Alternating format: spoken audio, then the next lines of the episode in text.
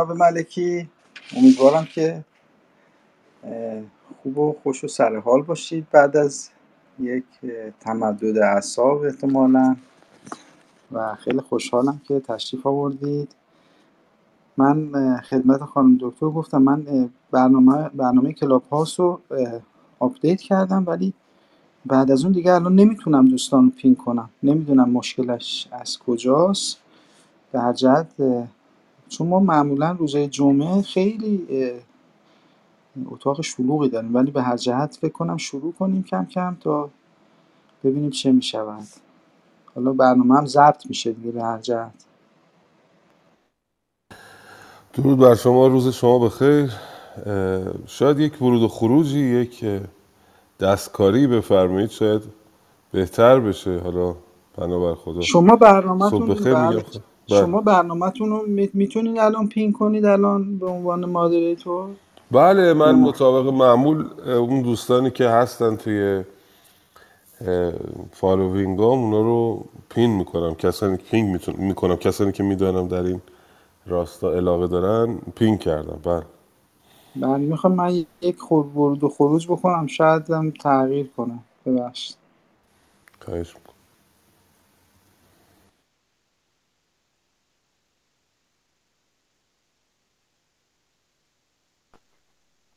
سلام استاد عرض ادب. صبحتون بخیر. درود بر شما خانم دکتر. سلام از منه. روز شما هم بخیر باشه.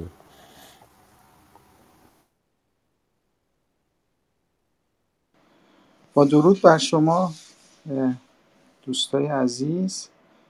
من دعوت می‌کنم به به عزیزان رو که تشریف بیارن همراه باشن با ما. درود بر شما علیرضا جان. سلام مخلص. شبت بخیر.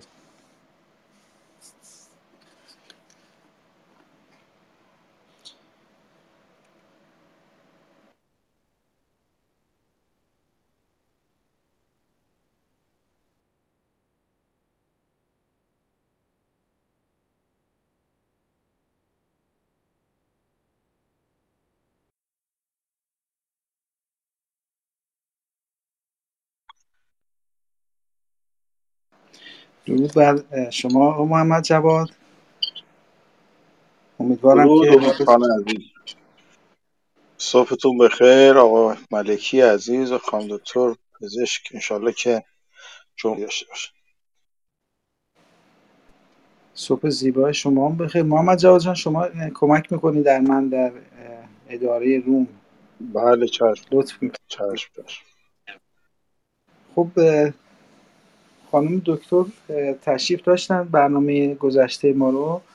ما جناب ملکی رسیدیم به اونجایی که سام نریمان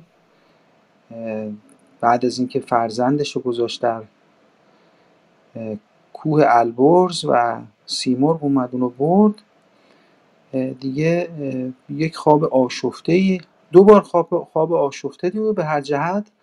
پا شد رفت این فرزند آورد. از پیش سیمرغ سیمرغ هم آورد گذاشت زال رو گذاشت پیش سام و سام الان در جایی هست. رسیدیم به جایی که الان سام داره وارد شهر میشه و شاه میاد به استقبالش با همون آدابی که حالا خانم دکتر محتاب برامون توضیح دادن این قسمت رو خیلی زیبا که میان با همون آداب که نشون میده که این خیلی شخصیت مورد احترام منوچهر بود و اومد از اسب پایین شد اومد براش و بعد از اون که اومد به استقبال سام و سام اومد کنار دستش نشون که حالا اونم نشون میده که چقدر اهمیت داره و به اینجا رسیدیم که الان این فرزند آوردند و میاد حالا شاهنشاه از ستاره شناسان و دستیاران و بخردان و موبدان سوال می‌کنه که این فرزند که فرزند سام تالش چیست و تا اینجا رسیدیم الان. من با اجازهتون یه چند بیت می‌خونم و بعد خدمتتون میدم که توضیحات چه بفرمایید. از بیت 185 خالقی. با اجازهتون به نام خداوند جان و خرد. که فر کیان دارد و چنگ شیر دل هوشمندان و آهنگ شیر. پس از کار سیمرغ و کوه بلند وزان تا چرا خوار گشت انجمند؟ یکایک همه سام با او بگفت ز خورد و ز جای و ز خفت و نهفت. وزافگندن زال بگشاد راز که چون گشت بر سر سپهر از فراز. سرانجام گیتی ز سیمرغ و زال پر از داستان شد به بسیار سال. بفرمود پس شاه تا موبدان ستاره شناسان و هم بخردان بجویند تا اختر زال چیست؟ بر آن اختر و بخت سالار کیست؟ چو گیرد بلندی چه خواهد بدن؟ همان داستان از چه خواهد زدن؟ ستاره شناسان هم اندر زمان از اختر گرفتند یک یک نشان. بگفتند با شاه دیهیم دار که شاهان بزی که شادان بزی تا بود روزگار. که او پهلوانی بود نامدار سرافراز و هوشیار و گرد و سوار. چو بشنید شاه این سخن شاد شد دل پهلوان از غم آزاد شد. یکی خلعتی ساخت شاه زمین یکی خلعتی ساخت شاه زمین. که کردند هر کس بر او آفرین. از اسپان تازی به زرین ستام به شمشیر هندی به زرین نیام. ز دیبا و خز و یاقوت و زر ز گستردنیهای بسیار مر. غلامان رومی به دیبای روم همه پیکر از گوهر و زر و بوم زبرجد طبقها و پیروزه جام چه از زر سرخ و چه از سیم خام پر از مشک و کافور و پر زعفران. همه پیش بردند فرمانبران همان جوشن و ترگ و برگستوان. همان نیزه و تیر و گرز و کمان همان تخت پیروزه و تاج زر همان مهر یاقوت و زرین کمر. به مهر منوچهر عهدی نبشت سراسر ستایش به سان بهشت. همه کابل و دنبر و مای و هند ز دریای چین تا به دریای سند ز زابلستان تا بدان روی بست. به نوی نوشتند عهدی درست. چون این عهد و خلعت بیاراستند پس اسپ جهان پهلوان خواستند. چنین کرده شد سام بر خای خواست. چنین کرده شد سام بر پای خواست. که ای مهربان مهتر داد و راست ز ماهی براندیش تا چرخ ماه تو شاه چو تو شاه ننهاد بر سر کلاه. به مهر و به داد و به خوی و خرد زمانه همی از تو رامش برد. همه گنج گیتی به چشم تو خوار مبادا ز تو نام تو یادگار فرود آمد و تخت را داد بوس ببست از بر کوهه پیل کوس.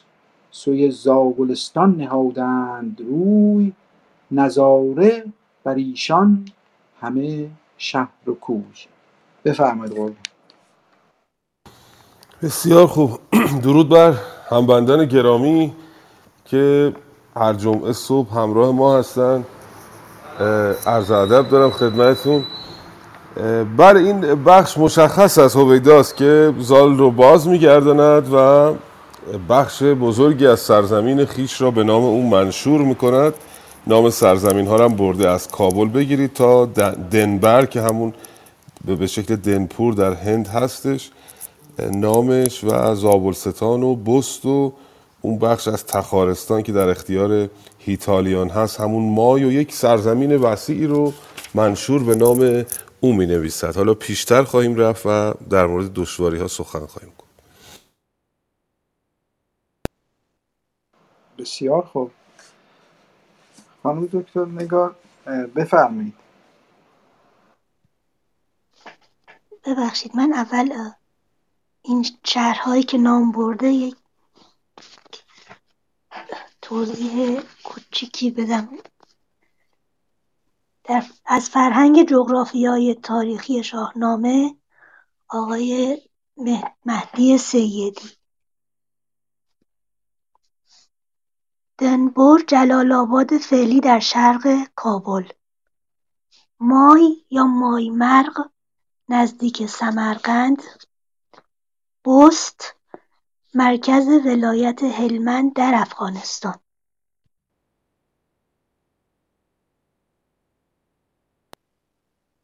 بسیار خوب. خانم دکتر خودتونم اگه لطف کنید برای ما یکمی بخوانید. ما طریق, طریق, صحیح خواندن هم یاد بگیریم از شما. اختیار دارید در خدمت چند بیت؟ بله به یه 20 بیت ما معمولا می‌خونیم ولی حالا اگر یک جایی داستان تموم نشده بود می‌تونید یکم بیشتر هم بخونید که به جایی برسیم که بتونید قطع کنید برای توضیحات. بله چشم در خدمت.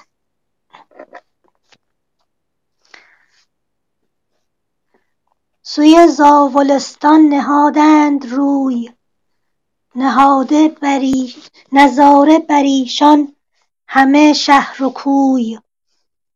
چون آمد به نزدیکی نیمروز خبر شد ز سالار گیتی فروز. بیاراستن سیستان چون بهشت گلش مشک سارا بد و زر خشت. به سر مشک و دینار برریختند بسی زعفران و درم ریختند. یکی شادمانی بد اندر جهان سراسر میان کهان و مهان. هر آنجا که بد مهتری نامجوی ز گیتی سوی سام بنهاد روی. که فرخنده بادا پی این جوان بر این پاک دل نامور پهلوان. چو بر پهلوان آفرین خواندند ابرزال زر ابرزالبر زر برافشاندند. نشست آنگهی سام با ریژ و کام. همی داد چیز و همی جست جام. کسی کو به خلعت سزاوار بود. خردمند بود و جهاندار بود. بر اندازه شان خلعت آراستند. همی پایه برتری خواستند. جهاندیدگان را ز کشور بخواند. سخنهای بایسته چندی براند. چنین گفت با نامور بخردان که ای پاک و هشیار دل موبدان. چنین است فرمان هشیار شاه که لشکر همی راند باید به راه. سوی گرگساران و مازندران همی راند خواهم سپاهی گران. دل و جانم ایدر بماند همی مژه خون دل برفشاند همی. به گاه جوانی و گندآوری یکی ساختم بیهده داوری. پسر داد یزدان بینداختم. ز بی دانشی ارج نشناختم.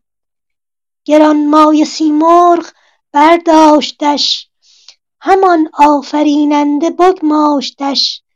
بپرورد تا شد چو سرو بلند مرا خوار بد مرغ را ارجمند. چو هنگام بخشایش آمد فراز جهاندار یزدان به من داد باز. بدانید کاین زینهار من است. به نزد شما یادگار من است. گرامیش دارید و پندش دهید. همه راه و رای بلندش نهید. از نسخه چهارجلدی استاد خالقی تا بیت دویست و سی و شش. بسیار سپاسگزارم خانم دکتر. بله دیدیم که منشور رو عهد رو پادشاه برای سام می نویسد و آنگاه سام رو به گرگساران میفرستد برای نبرد و یک بیت بسیار زیبا اینجاست از نظر واژارایی بسیار قشنگه. چو بر پهلوان آفرین خواندند ابرزال زربر زر افشاندند این مصرع دوم ببینید چقدر خوشاهنگ تکرار ز وره ابرزال زربر زر افشاندند بر زال که مانند زر هستش از نظر عرض که روشنی چهره به زر به طلا مانند شده بر او زر افشاندند به نشانه خوشحالی از بازگشت او. و سام آهنگ گرگساران می‌کند به فرمان پادشاه و اینجا اظهار پشیمانی دوباره می‌کند از اینکه با فرزند خیش بدرفتاری کرده. میگه که پسر داد یزدان بیانداختم ز بیدانشی ارج نشناختم. گرانمایه سیمرغ برداشتش همان آفریننده بگماشتش. یعنی خداوند آفریننده اون سیمرغ رو بگماشت برای نگاهداری از فرزندی که من انداخته بودم در کوه. بپرورد تا شد چو سرو بلند مرا خار بود مرغ را ارجمند. این فرزند برای من خار بود اما برای اون مرغ ارجمند بود و خواهیم دید که اگر این مرغ او را نمی پرورد ما بخش بسیاری از این اگر البته در استوره در این افسانه جایی ندارد اما به هر حال سیمرغ بسیار نقش مهمی داشت که زال رو نگهداری کرد تا رستم دستان از او پدید آید در آینده و این سرزمین رو به زال میسپرد به فرزند خیش میسپرد تا خود به گرگساران برود. سوی زال کردان گهی روی که داد و دهش گیر و فرجام جوی. داد و دهشگیر یعنی به داد و دهش به اصطلاح بخشش و بخشایش بپرداز و به فکر فرجام کار خیش باش. یعنی نیکو رفتاری کن با مردم تا فرجام نیک یابی. چنان دان که ستان خان توست. جهان سر به سر زیر فرمان توست. این محدوده وسیعی که شاه منشورش رو به نام سام نوشته به خاطر اون بزرگیش با یک مجازی آمده به جهان این رو. یعنی جهان در واقع مجاز از اون سرزمین است که در زیر سیطره زال خواهد بود. میگه اینا همه فعلا زیر فرمان توست تا من به گرگساران روم. و زالم اظهار ناراحتی می‌کنه. به سامانگهی گفت زال جوان که چون زیست خواهم من ایدر نوان. ایدر یعنی اینجا دوستان گرامی. درشان کلا ایدر یعنی اینجا ایدون یعنی اینگونه میگه من اینجا چگونه نوان یعنی گریان و نالان از دوری تو زندگی بکنم که چون زیست خواهم من ایدر نوان. جدا پیشتر زین کجا داشتی؟ مدارم گر آمد گه آشتی. حالا که موقع آشتی آمده دیگه مثل گذشته منو رها نکن دوباره برو. کسی با گنه گر ز مادر بزاد منانم. سزد گر بنالم ز داد. چقدر دوستان گرامی بیت زیباست. میگه که اگر یه نفر تو دنیا باشه که با گناه از مادر زایده شده. خب همه فرزندان همه کودکان بیگناهن. ولی من دنیا آمدم انگار گناهکار بودم. به خاطر رنگ رخسار و رنگ موی خودم انگار گناهکار بودم. کسی با گناه گرز مادر بزاد من آنم. سزد گر بنالم ز داد. شایسته است که از این داد از این داد در واقع از این بیداد ناله بکنم فریاد بکنم. خب حالا این یه بیت هم بخوانم و بعد بریم سراغ بخش بعدی. گهی زیر چنگال مرغ اندرون گاهی زیر چنگال این سیمرغ بودم چمیدن به خاک و مزیدن ز خون. در خاک میچمیدم و از خون مزه می‌کردم برای به عنوان غذای روزمره خوراک روزمره خودم خون رو مزه می‌کردم. حالا ببینیم در بخش بعدی که سام خواهد رفت سرنوشت چه رقم خواهد زد برای این زال زر. هستیم در خدمتتون. آقای امید نیک در خدمتتون هست خدمت از بنده است. خانم دکتر پزشک توضیح می‌خواستم بفرمایند خواهش من ازشون بفرمایند بعد از شم که محمد جواد جان بخونه بعد از توضیح ایشون. بله چشم. در بخش قبل بیت دویست و هشت. چون این عهد و خلعت بیاراستند پس اسب جهان پهلوان خواستند. اسب خواستن به این معنی بوده یک رسمی بوده وقتی که بزرگ پادشاه بار می‌داده باره و بزرگان نزد شاه می اومدن وقتی که این بزرگان می‌خواستن از نزد شاه برگردند یک مقامی بوده بهش می‌گفتن بالای خواه افراد رو به نامشون صدا می‌زده که مقامشون نزد شاه مشخص بشه. پس اسب جهان پهلوان خواستن یعنی اعلام کردند که الان اینی که داره میاد جهان پهلوان است. یا اینی که الان از نزد شاه داره برمیگرده جهان پهلوانه. که این رو در و همچنین وقتی که شاه به کسی مقام جدیدی می‌داده باز مقامش رو به همین ترتیب اعلام می‌کردن. در تاریخ بیهقی هم داریم اسب امیر خور... اسب سپه سالار خواستند اسب امیر خراسان خواستند و غیره و غیره. در واقع یه جور اعلام کردن موقعیت افرادی بوده که در از نزد شاه برمیگشتند. یکم طولانی شد توضیح عذرخواهی می‌کنم. دوستان فقط اگر خواستن در کتاب فرهنگ اصطلاحات دیوانی دوره غزنوی و سلجوقی از دکتر حسن انوری اسب خواستن رو نگاه بکنن توضیحش کامل آمده. سپاسگزارم.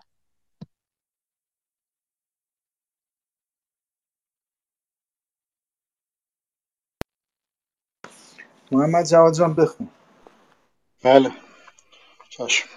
البته شمرده محمد جان. خیلی توم می‌خونی یا شرمنده میگم ها. یکی نه خواهش می‌کنم. آره. چشم چشم. ز گل بهره من جز از خار نیست بدین با جهاندار پیکار نیست. پدر گفت پرداختن دل سزاست بپرداز و برگوی هرچت هواست. ستاره شمر مرد اخترگرای چنین زد تو را ز اختر نیک رای که ایدر تو را باشد آرامگاه. هم ایدر سپاه و هم ایدر کلاه. گذر نیست بر گشت گردان سپهر هم ایدر بگسترد باید مهر. کنون گرد خویش اندر آور گروه سواران و مردان دانش پژوه. بیاموز و بشنو ز هر دانشی بیابی ز هر دانشی رامشی. ز خورد و ز بخشش میاسای هیچ همه دانش و داد دادن بسیچ بگفت این و برخاست آوای کوس هوا قیرگون شد زمین آبنوس خروشیدن زنگ و هندی درای برآمد ز دهلیز پرده سرای. سپهبد سوی جنگ بنهاد روی.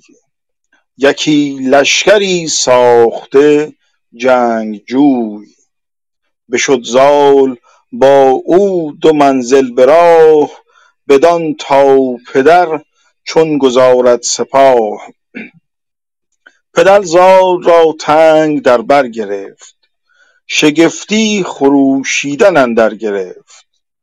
بفرمود تا باز گردد ز راه شود شاددل باز تخت و کلاه.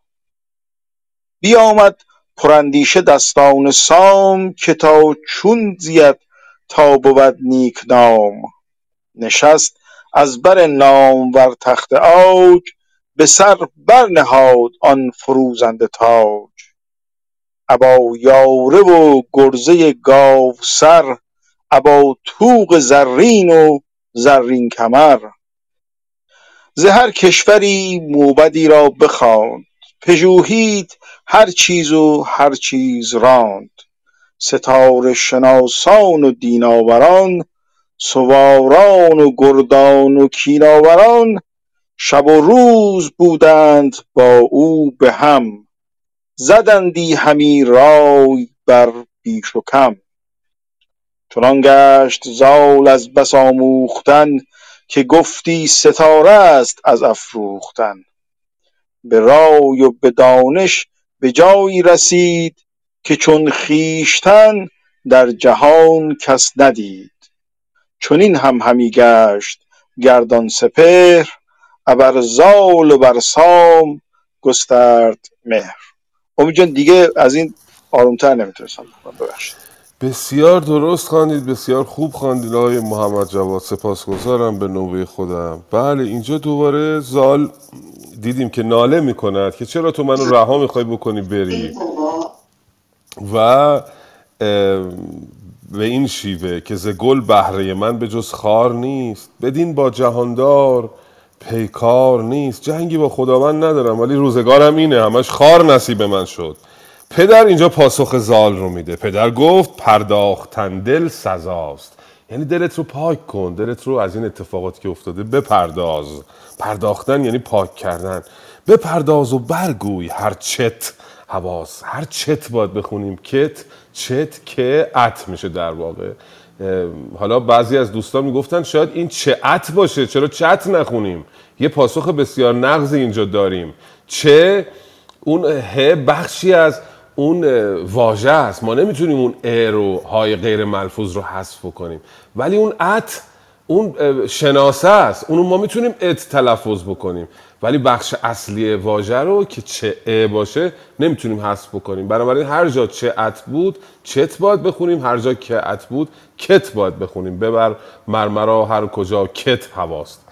بعد بخش بعدی اینجا دیگه با ستاره شمر زال میاد مشورت می‌کنه که چه بکنه در این باب. ستاره شمر هم میگه که بسیار نیکوست. اینجا یعنی این سرزمین به اصطلاح زاولستان و این سرزمین هایی که پدر به تو سپرده اصلا جای تو اینجاست. تو باید اینجا بمونی که ایدر تو را باشد آرامگاه. اینجا دیگه باید تمرکز رو بذاریم روی ایدر. یعنی اینجا جای توست. هم ایدر سپاه و هم ایدر کلاه. هم اینجا سپاه توست هم اینجا کلاه توست. گذر نیست بر حکم گردان سپر. بر حکم سرنوشت کسی نمی‌تونه گذر بکنه. همیدر بگسترد باید. مهر روی ایدر چقدر تاکید می‌کنه؟ یعنی اینجا برای تو سرزمین خوبی است. همینجا باید بمونی. و به اون نصیحت می‌کنه در واقع که ز خورد و ز بخشش میاسای هیچ. همه دانش و داد دادن. پسیج پسیج فعل امر از مصدر پسیجیدن یعنی آماده کردن آهنگ کاری رو کردن. پسیج که امروز ما بسیج میگیم می- بسیج به همون معناست در واقع. میگه که دانش و دادگری رو باید براش آهنگ بکنی قصد دانش بکنی قصد دادگری بکنی در این سرزمین. نصیحت رو بهش می‌کنه و بعد سپهبد سوی جنگ بنهاد روی. اینجا جدا میشن جدا هنوز نشدن البته زال میاد. این رو بدرقه می‌کنه. سپهبد استعاره از سامه. میاد و آهنگ رفتن به گرگساران می‌کنه. زال یکی دو منزل باهاش همراه میشه. بشد زال با او دو منزل به راه بدان تا پدر چون گذارد سپاه. میره می‌بینه که پدرش چجوری داره میره. رفتن پدر رو نظاره می‌کنه. پدر زال را تنگ در بر گرفت. شگفتی خروشیدن اندر گرفت. شگفتی اینجا قیده. یعنی اون خروشش خیلی شگفتاور بود. این گریستن و این آوای جدا شدن از همدیگه بسیار شگفتی آور بود. اینا از هم جدا میشن. بعد زال برمیگرده. برمیگرده به زابلستان. سامم میره به گرگساران. بیامد پرندیشه. دستان سام. دستان صفت زال دوستان گرامی. و فردوسی بزرگ یک بهانه ای آورده برای این نام. میگه چون پدر با او دستان کرد دستان به معنی فریبه به معنی نیرنگه. چون پدرش سام با او دستان کرد با او چارگری کرد خوب با او رفتار نکرد او رو به بیابان انداخت به خاطر این نامش رو گذاشتن دستان. فردوسی از این بازی ها با واژه زیاد می‌کنه. البته ممکن است که دلیل دیگه ای داشته باشه این نام ها ولی فردوسی اینطوری تصور کرده. در مورد سلم هم یادتونه می‌گفت چون سلم از جلوی اژدها برگشت و صلح صلح کرد نامشو گذاشتن سلم. یعنی از سلامتی میاد از به اصطلاح به, تمامی تقدیم کردن میاد سلم دیگه. در حالی که واژه سلم مثلا سرم هست و در پهلوی ما داریم این رو که اونجا بوده. اصلا در ربطی به سلامت و سلم نداره. اما فردوسی بازی با این واژه ها می‌کنه. اینجا هم همین. دستان در واقع صفت زال هست. میگه بیامد پرندیشه دستان سام که تا چون زیاد تا بود نیکنام این خیلی مهمه. دوستان گرامی اینجا زال داره با خودش فکر می‌کنه حالا برم چیکار کنم تا نیکنام بشم؟ حالا این مسئولیت به این مهمی به من داده شده. جانشین پدر شدم در زابلستان. چه بکنم که نیکنام بشم؟ و اینجا شروع میشه که این آدم به خاطر اینکه نیکنام بشه میره آموزش می‌بینه. ز هر کشوری موبدی را بخوان پژوهید هر چیز و هر کار راند. ستاره شناسان و دیناوران سواران و گردان و کیناوران شب و روز بودند با او به هم زدندی همین رای بر بیش و کم. این همه آدم رو جمع می‌کنه آموزش می‌بینه در واقع. و اینجا شروع میشه بزرگی زال و به وجود آمدن خاندانی چنین بزرگ و چنین مهم که رستمی ازش برخواهد آمد و این فرزندان بسیار بزرگ که بسیار خدمت می‌کنن به این سرزمین از این خاندان برمیآید به خاطر این زال آموزش رو در پیش گرفته. چون سیمرغ رو پرورده بود آموزش ندیده بود ولی الان آموزش می‌بینه. خلاصه به رای و به دانش به جای رسید که چون خیشتن در جهان کس ندید. هیچ دیگه مثل زال نمی‌شد از نظر دانش و از نظر به اصطلاح پژوهیدن از نظر رایمندی هیچ کسی به زال نمی رسید حالا ببینیم سرنوشت برای این زال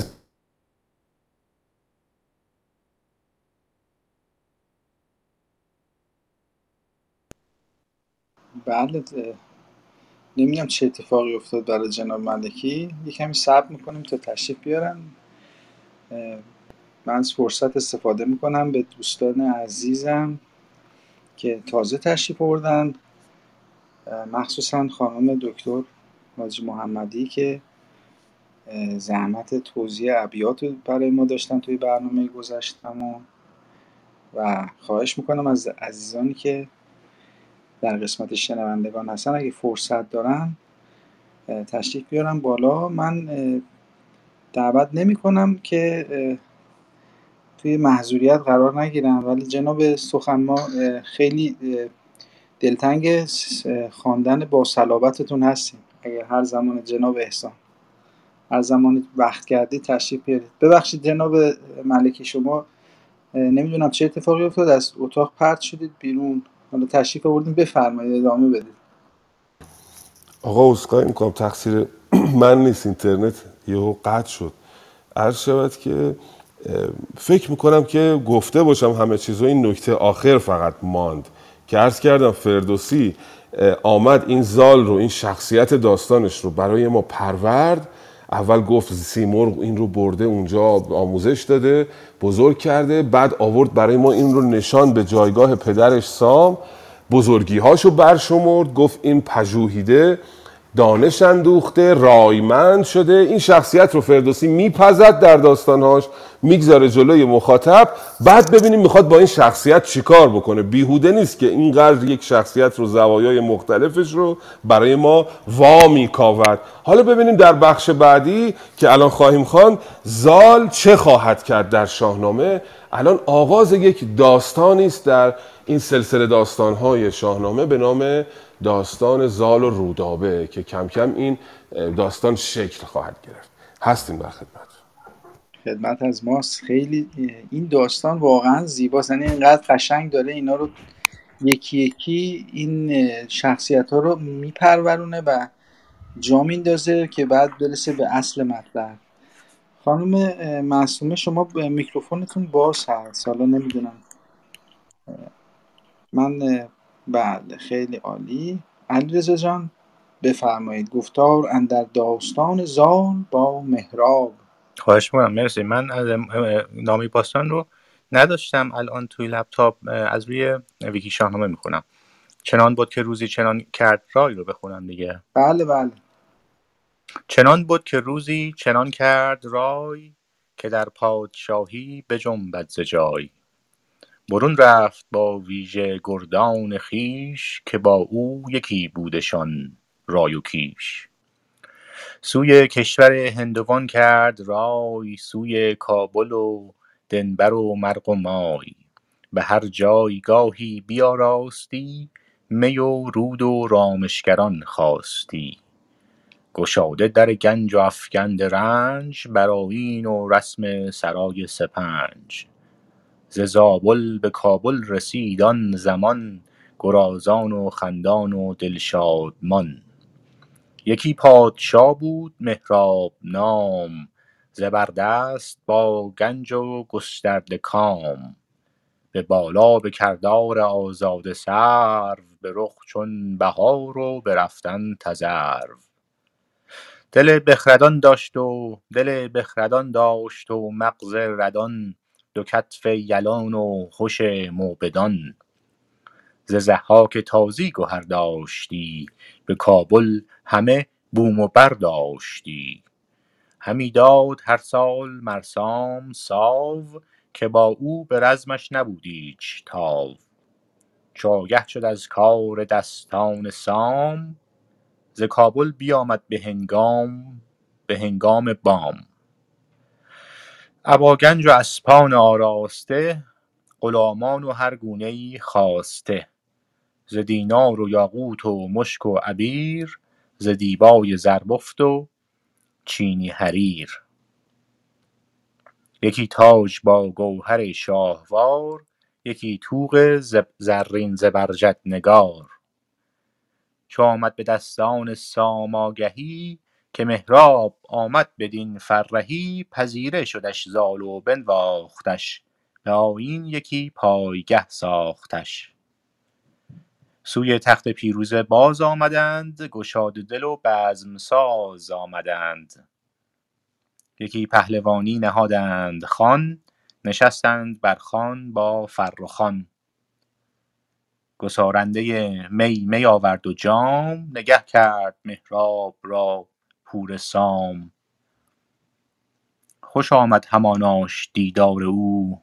دلش تیزتر گشت در کار او. چو مهراب برخاست از خوان زال نگه کرد زال اندران برز و یال. چنین گفت با مهتران زال زر که زیبنده ترزین که بندد کمر. یکی نامدار از میان مهان چنین گفت کای پهلوان جهان. پس پرده او یکی دختر است که رویش ز خورشید روشنتر است. فکر می‌کنم تا اینجا کافی باشه. بسیار خوب بسیار سپاسگزارم. خیلی بیتای قشنگی است این بخش نخست داستان زال و رودابه. بله زال این بیت اولش مخصوصا اینقدر این خوشم میاد من از این بیت نمی‌دونم چرا. چنان بود که روزی چنین کرد رای که در پادشاهی به جنبت ز جای.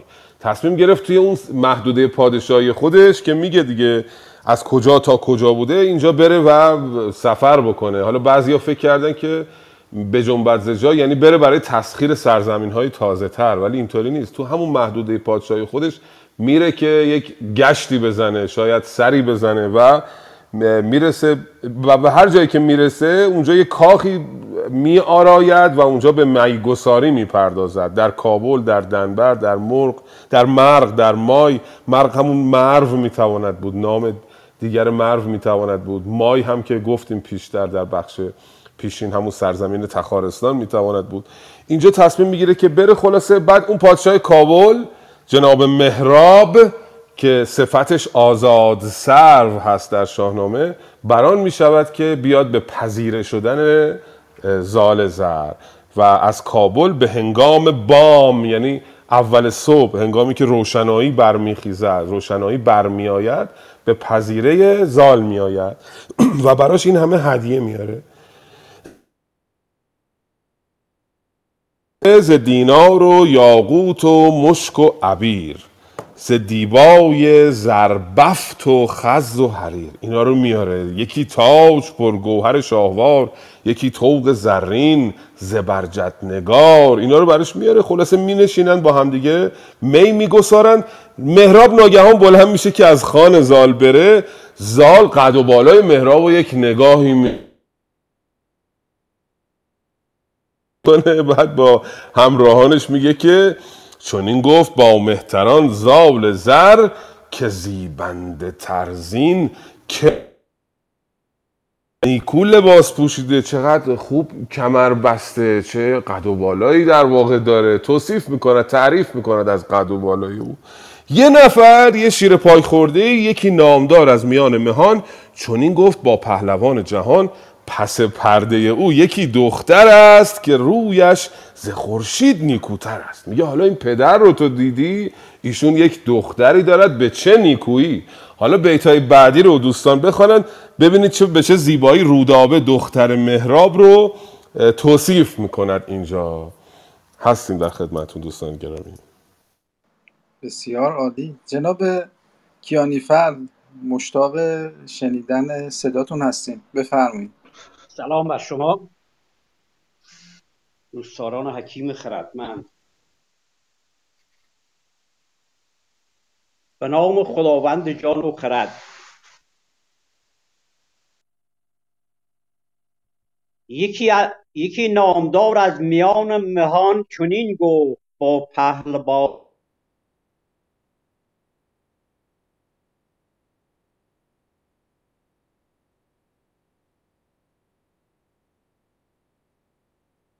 آج به رخشون بهشت و به بالای ساج.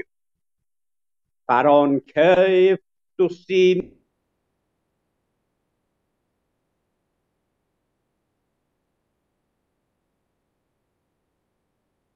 لب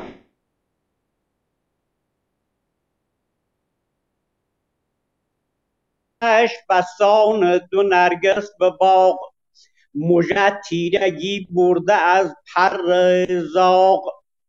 دو ابرو بسان کمان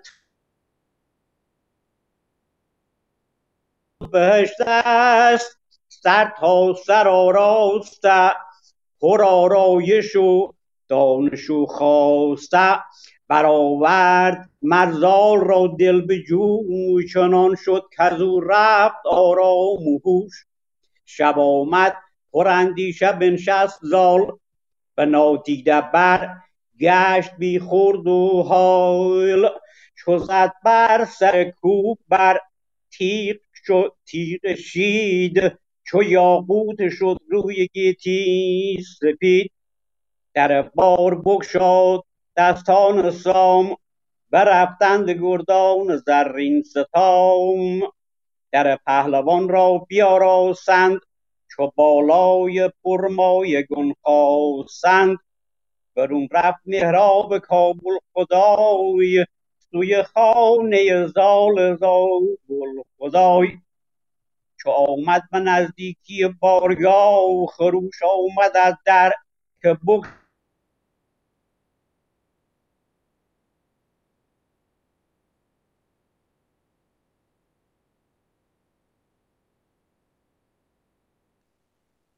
متاسفانه خیلی صداشون بریده بریده میاد جناب کیانیفر. من معذرت می‌خوام جناب کیانیفر اومدم. سپاس بذارم خیلی صداتون خیلی بریده بریده میومد متاسفانه. اینترنت حتما ضعیفه. بله متاسفانه صداتون رو نداشتیم. خیلی از ابیات اصلا نشنیدیم متاسفانه. حالا اگر اختیار داریم قربان. شما چرا این حرف می‌زنید؟ جناب ملکی من اگه اجازه بدید بذارم خانم فرهناز این قسمت رو دوباره بخونن چون اصلا نشنیدیم حیف اینا رو بخونیم یه بار دیگه بعد شما توضیح بفرمایید. بله بله حتما. درود بر شما خانم فرهناز. بفرمایید از درود بر شما و همه عزیزانم. چشم من از بیت فکر کنم 287 و 8 باید بخونم درسته؟ بله بله بله از هم بله چشم.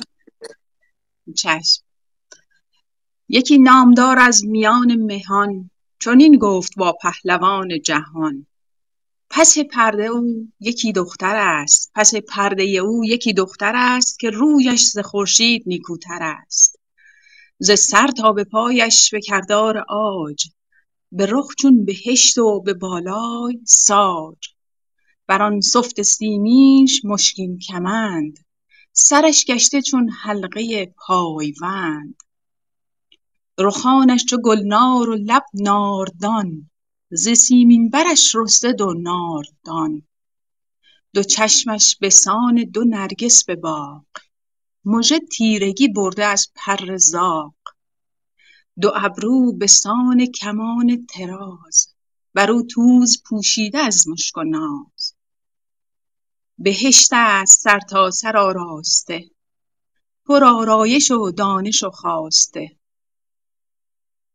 برآورد مر زال را دل به جوش چنان شد کز او رفت آرام و هوش. شب آمد پر اندیشه بنشست زال به نادیده بر گشت بی خورد و حال. چو زد بر سر کوه بر تیغ شید چو یاقوت شد روی گیتی سپید در بار بگشاد دستان سام برفتند گردان زرین ستام در پهلوان را بیاراستند چو بالای پرمایگان خواستند. برون رفت مهراب کاول خدای سوی خانه زال زاول خدای چو آمد به نزدیکی بارگاه خروش آمد از در که بگشای راه. بر پهلوان اندرون رفت گو. بسان درختی پر از بار نو. دل زال شد شاد و بنواختش. وزان انجمن سر برافراختش. بپرسید کز من چه خواهی بخواه؟ ز تخت و ز مهر و ز تیغ و کلاه. بدو گفت مهراب کای پادشاه سرافراز و پیروز و فرمانروا مرا آرزو در زمانه یکیست که آن آرزو بر تو دشخوار نیست. که آیی به شادی سوی خان من چو خورشید روشن کنی جان من. چنین داد پاسخ که این رای نیست به خان تو اندر مرا جای نیست. نباشد بدین سام همداستان همان شاه چون بشنود داستان. که ما میگساریم و مستان شویم سوی خانه بت پرستان شویم. جز این هر چه گویی تو پاسخ دهم به دیدار تو رای فرخ نهم. فکر می‌کنم کافیه درسته؟ خیلی عالی متشکرم از شما. ممنون از شما که شنیدید. ممنونم. بسیار سپاسگزارم خانم فرناز. بسیار درست با اون صدای خوشاهنگ خود. خیلی می‌کنم لطف شماست. بهره گرفت. یاد می‌گیرم. ازتون. زنده باشین. اه، بله دیدیم که گفتم مهراب برمیخیزد که برود. زال قامت او را می ستاید یک نفر از آن میان می‌گوید خب پدر رو دیدی دختر رو ندیدی. پی عرض شود که بیت رو گم کردم. بله. اه، بله پس پرده او یکی دختر است که رویش ز خورشید نیکوتر است. ز سر تا به پایش به کردار آج از نظر سپیدی به آج مانند شده به رخ چون بهشت و به بالای ساج. رخش مثل بهشت قد و بالاش مانند درخت ساجه. ساج درختی است بلند. بر آن سفت سیمینش مشکین کمند یا مشکین کمند. روی اون شانه های نقرفامش یک گیسوان مشکینی آویخته شده است ریخته است. سرش گشته چون حلقه پایبند. بالای این به اصطلاح گیسوان حلقه حلقه هست. مثل حلقه پایبند همین به- اصطلاح زنجیرها یا به اصطلاح چیزهایی که به مچ پا میبندند این گونه حلقه حلقه است. رخانش چو گلنار و لب ناردان ز سیمین برش رسته دو ناردان. این ناردان اولی با ناردان دومی اینو بهش میگن جناس مرکب. هر دو واژه شبیه همه ولی دو تا معنی متفاوت داره. ناردان اولی به معنای دانه های اناره ناردان, ناردان بیت دوم. میگه که این برجستگی های بدن او اونها رو مثل انگاری که بر پیکر او از بر بر سیمین او دو نار بر آن رسته است. دو نار دان. دو نار بدان در واقع. دو نار ببین این برجستگی ها رو. فعل امر است. به دو چشمش به سان دو نرگس به باغ مژه تیرگی برده از پر زاغ. مژش تیرگیشو انگاری از پر زاغ برده. یا شاید می‌خواد بگه گوی رقابت رو از پر زاغ هم برده از نظر سیاهی. مژه های این بانو.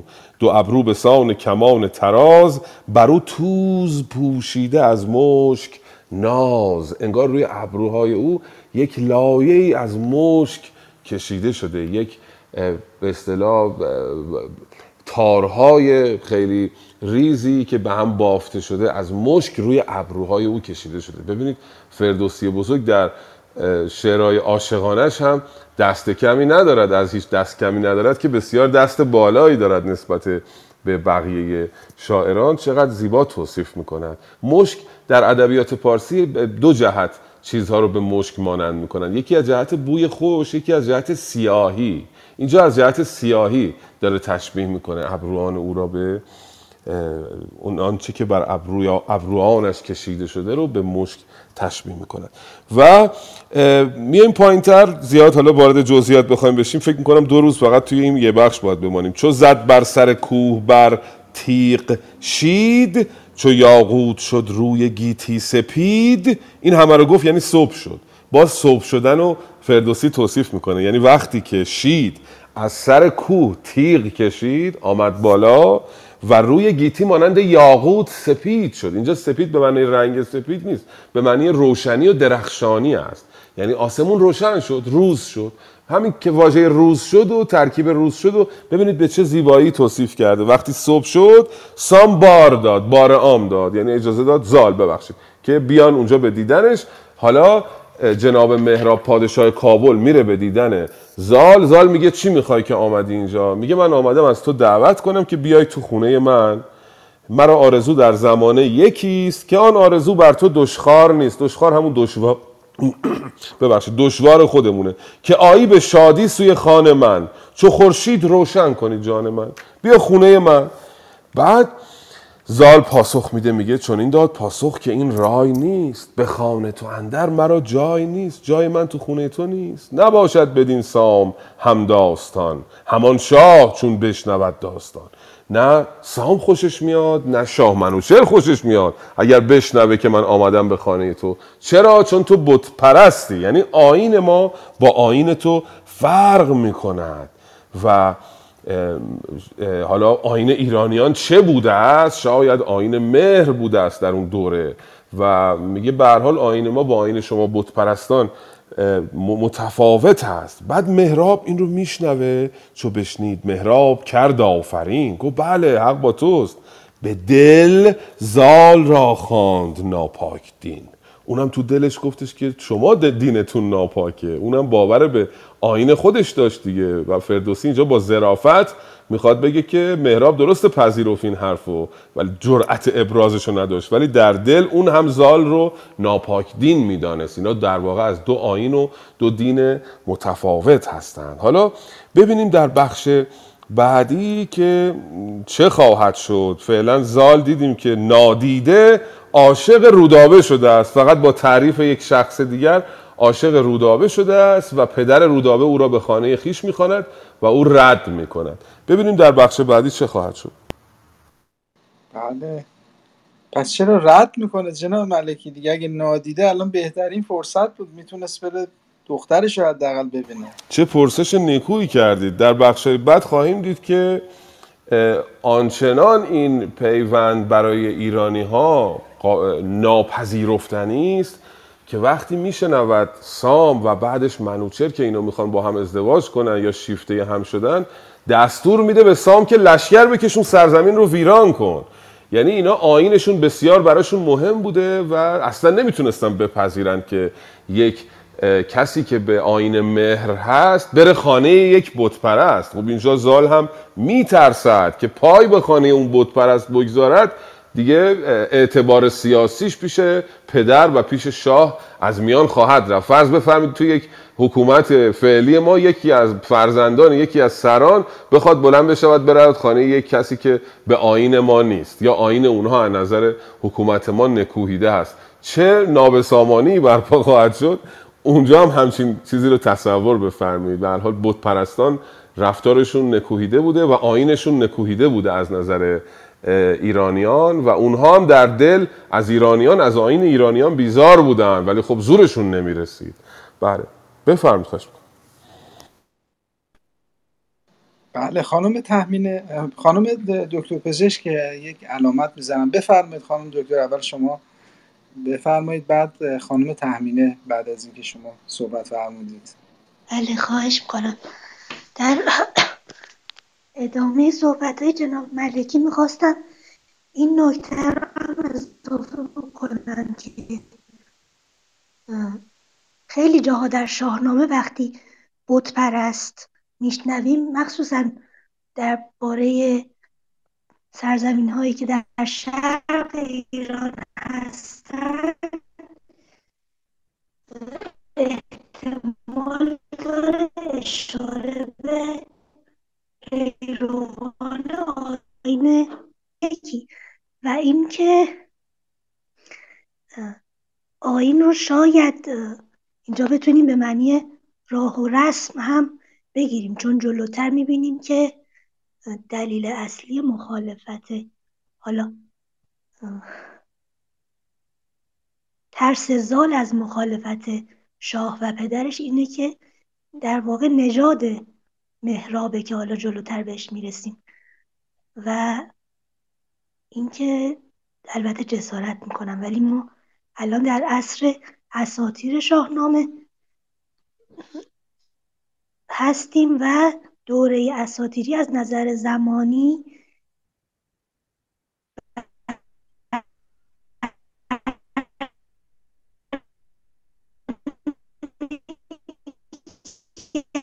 طولانی شد.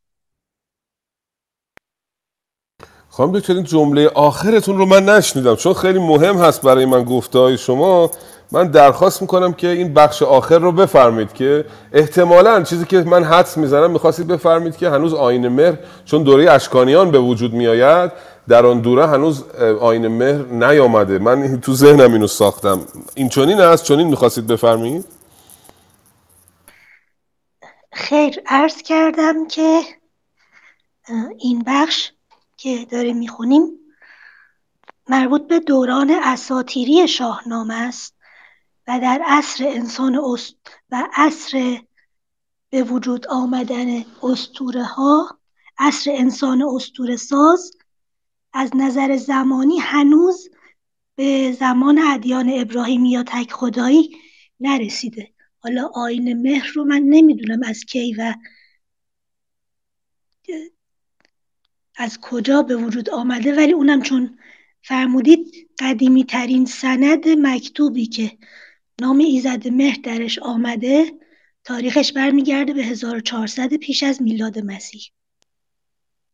بسیار سپاسگزارم. البته پاسخی که دکتر کزازی بزرگ دادن به این موضوع به حال نظری است دیگه. ایشون میگن خب فردوسی اینو بعد از اسلام نوشته دیگه. قرن پنجم و اینها. نوشته و اون موقع دیگه اینا همه باز شناخته شده بوده. بنابراین وقتی بهره می‌گیرد از این اسطوره ها یه مقداری تاریخ ها و اینها به هم میریزد. و اگر نظر تاریخی بخوایم بله آین مهر در عرض شود که دوره اشکانیان پدید آمده و اینجا باز دکتر کزازی گفته که اشاره به آین بودایان می‌تواند داشته باشد. اما خب میگم در اسطوره تاریخ رو نمیشه دقیقا روش زوم کرد فردوسی صدها سال پس از این اتفاقات این رو نوشته و این باورها آینها با هم آمیخته شده در منابع مختلف و رسیده به دست ایشون. ایشون این رو نوشته. اما اینجا هم هیچ اشاره مستقیمی بله نکرده به اینکه آین اینها چه بوده. شاید هم به فرموده شما این آین منظور همون نژاد باشد و بیزاری اینها از نژاد همدیگه بوده که باعث شده که مانع بشه اینا به راحتی بتونن با هم آمیخته شوند. حالا باز اگه نکته دوستان می‌دانن من در حد دانستای خودم چون ما میایم سر کلاس شاهنامه اینجا بیشتر روی تمرین خواندن کار می‌کنیم. اگر بخوایم وارد مباحث دقیق تر بشیم به حال نیاز به یک پژوهش جداگانه ای داره نیاز به گفتگویی داره. و زمان خودش رو نیاز داره. آنچه که من به نظرم می آمد گفتم اگر دوستان هر نظری دارن با افتخار خواهیم شنید ولی خب نتیجه گیری نمیشه کرد. همه رو میشنویم هر کدام درست تر هست خودشون شنوندگان برگیرند و باقی را رها کنند. هستیم در خدمتون جناب امید نیک. بله ما تقریبا کارگاهی عمل می‌کنیم و می‌دونم جناب قرباقی و آقای یاسر این داستان زال و رودابه رو فکر می‌کنم تقریبا یک ماه دارن می‌خونن. هنوزم فکر کنم هنوز به وسطش هم نرسیدم فکر کنم ما دیگه ازشون رد بشیم بعد از اینکه ما فکر کنم تموم کنیم تا دو جلسه دیگه. اونا هنوز چون اونا خیلی دقت موشکافی می‌کنن و صحبت می‌کنن. در موردش. ولی خب ما بالاخره اینجا میایم می‌خونیم زحمت می‌کشن اساتید حداقل ابیات رو برای ما توضیح میدن. بعد می‌تونیم بریم سر کلاس اساتید بشینیم و توضیحات بهتر و بیشتری بشنویم. دیگه ما همین قطره ای که می نوشیم از این اقیانوس شاهنامه واقعا غنیمته برامون خیلی هم متشکرم از شما اساتید. خب خانم دکتر شما دوباره علامت زدید می‌خواستیم صحبت بفرمایید دوباره؟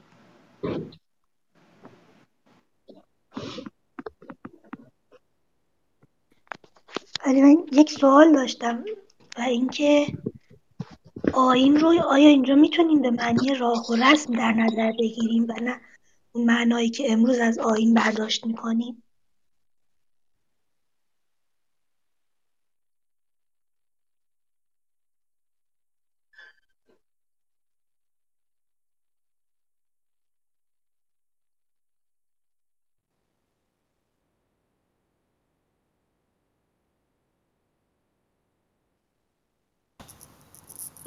خانم دکتر اگر پرسشتون خطاب به من بود که عرض کردم من باید بیشتر بخوانم. برای صحبت کردن در مورد هر کدام از این آیتم ها به نظر من من خودم ترجیح میدم چند تا مقاله ببینم پیشینه رو ببینم. خیلی هاشم خوندیم ولی تو ذهنمون نیست. یه وقتی یه چیزی میگیم ممکنه اشتباه بشه. بنابراین برای وارد شدن به مباحث به این دقیقی من گمان می‌کنم که نیاز هست که بیشتر پژوهش بشه و من الان آمادگی کامل ندارم برای پاسخ به این سخن که آیا آین آین رو می‌توان اینجا به معنی راه و روش گرفت؟ چون دین رو هم گفتن گاهی فردوسی به معنای راه و روش به کار گرفته. یا اینجا منظورش از این بت پرستان آیا آین برهمنان و بودایان بوده؟ آیا اینها بر دین مهر بودن یا چیزی شبیه به دین مهر حالا نه اون دین آین مهرگان که در دوره اشکانیان به وجود آمد. چیزی شبیه این بوده. اینها یه مقدار نیاز به پژوهش داره. ولی خب من نظر خودم و فقط در حد این که تو ذهنم الان بوده خدمتون گفتم. شما فرمودید قطعا احاطه شما و دانش شما نسبت به این موضوع بیشتر هست. باز هم اگر چیز بیشتری در این مورد در ذهنتون هست من به شخصه خیلی خوشحال میشم که بشنوم.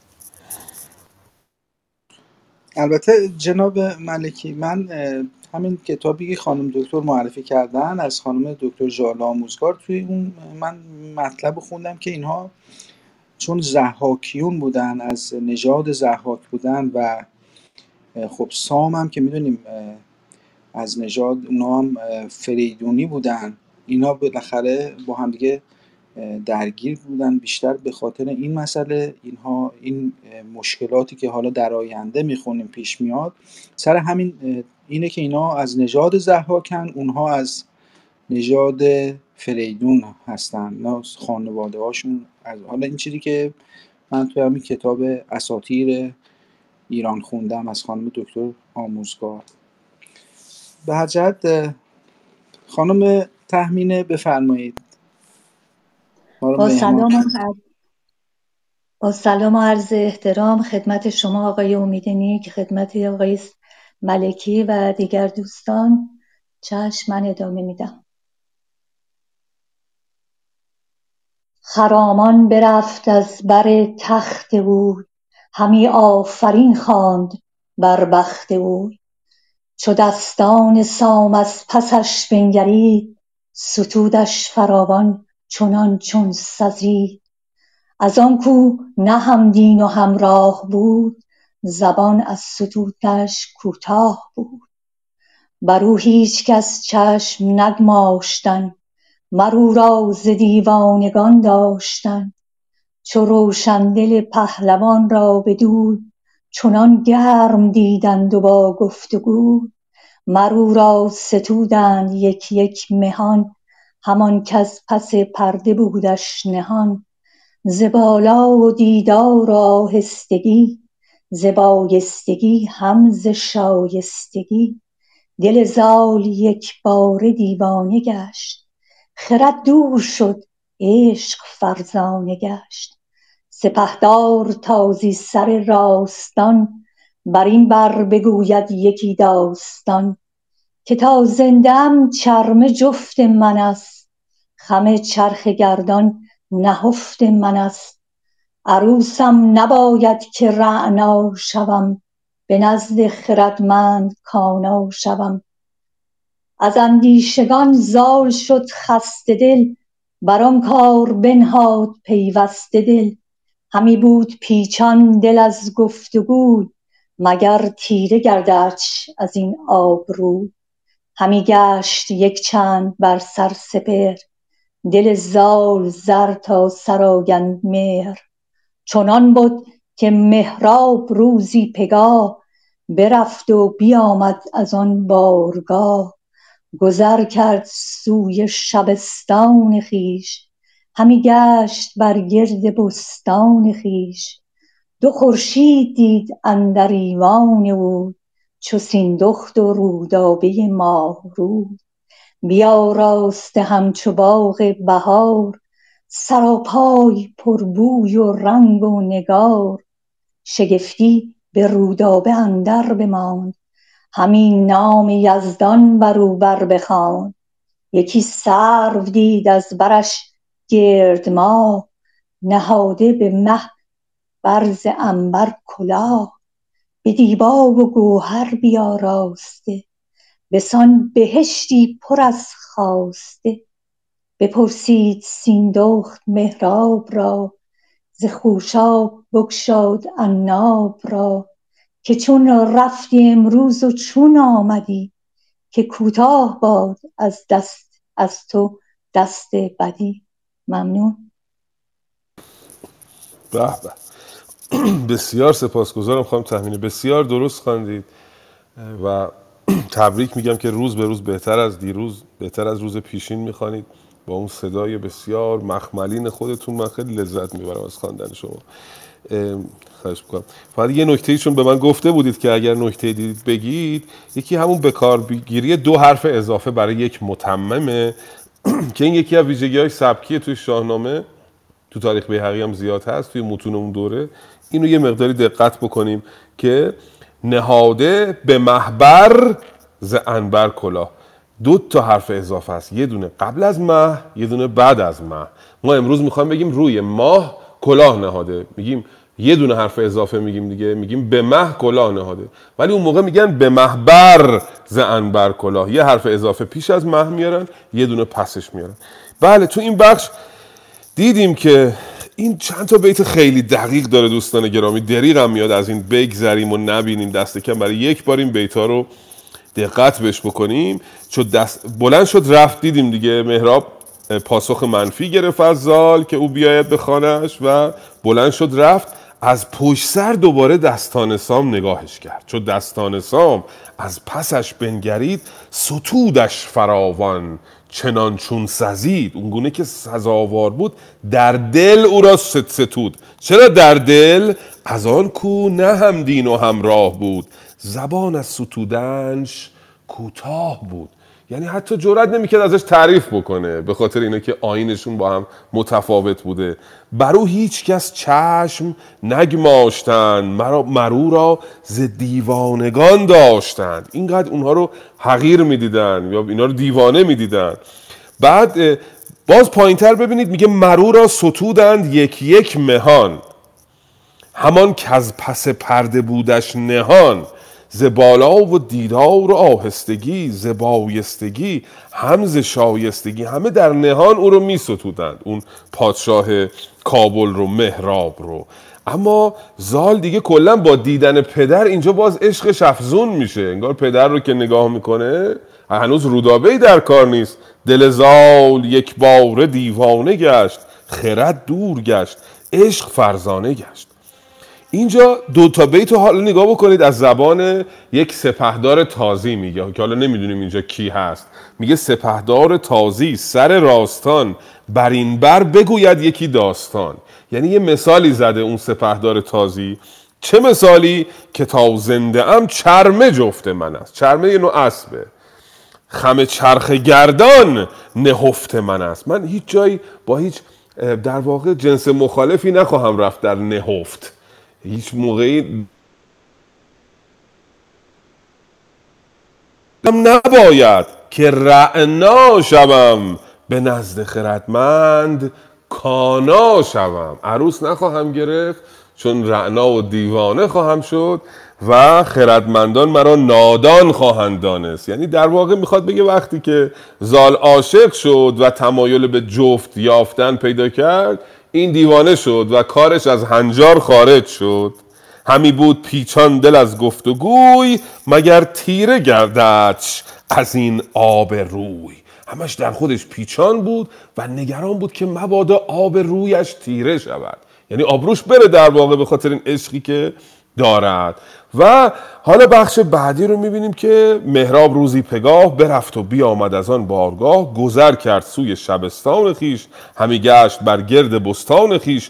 دو خورشید بودن در ایوان اوی چو سیندخت و رودابه ماه روی. سیندخت همسر مهراب هست رودابه هم دخترش. میگه این دوتا روی پوشیده زیبا روی در شبستان او بودند. بیاراسته همچو باغ بهار سراپای پربوی و رنگ و نگار شگفتی به رودابه اندر بماند همین نام یزدان. بروبر بخواند یکی سرو دید از برش گرد ماه. یک سروی دید رودابه رو که یک ماه کاملی انگار بر این سرو شما تصور بکنید یه درخت سروی که ماه کامل رو از زاویه این درخت سرو نگاه بکنید. اینجوری توصیف کرده رودابه رو نهاده به محبر ز انبر کلا صورتش رو به ماه تشبیه کرده انگار از انبر بر, بر روی سر خود یک کلاهی نهاده. به دیبا و گوهر بیاراسته به سان بهشتی پر از خواسته. بپرسید سیندخت مهراب را ز خوشاب بکشاد عناب را. توصیف رو ببینید دهنشو که باز می‌کنه انگار از خوشاب یعنی صفت دندان هاست. عناب رو گشاد یعنی لب ها رو عناب استعاره از لبشه. رنگ عنابی داره لب تقریبا دیگه. لب ها رو از روی این دندان ها کنار برد.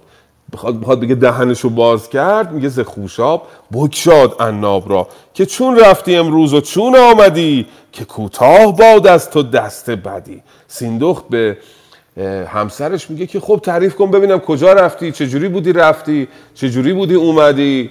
از تو دست بدی کوتاه باد و حالا ببینیم که مهراب مهراب کابلی به همسرش چه پاسخی خواهد داد به سیندخت. سیندخت دوستان گرامی از آن بانوان گرانمایه است در شاهنامه که نظیرش رو کم می‌توان پیدا کرد.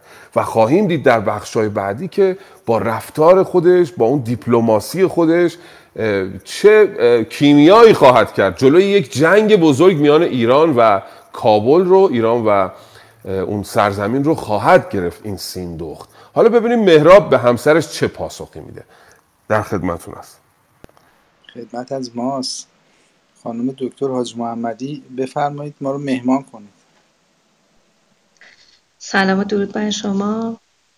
و همینطور جناب استاد سیروس بزرگوار و بقیه دوستان. بله حتما با افتخار. چه مرد است این پیر سرپور سام؟ همی تخت کام آیدش گر کنام؟ خوی مردمی هیچ دارد همی؟ پی نامداران سپارد همی؟ چنین داد مهراب پاسخ بدوی که ای سرو سیمین بر ماه روی به گیتی در از پهلوانان گرد پی زال را کس نیارد سپرد. چو دست و عنانش بر ایوان نگار نبینی و بر زین چنو یک سوار.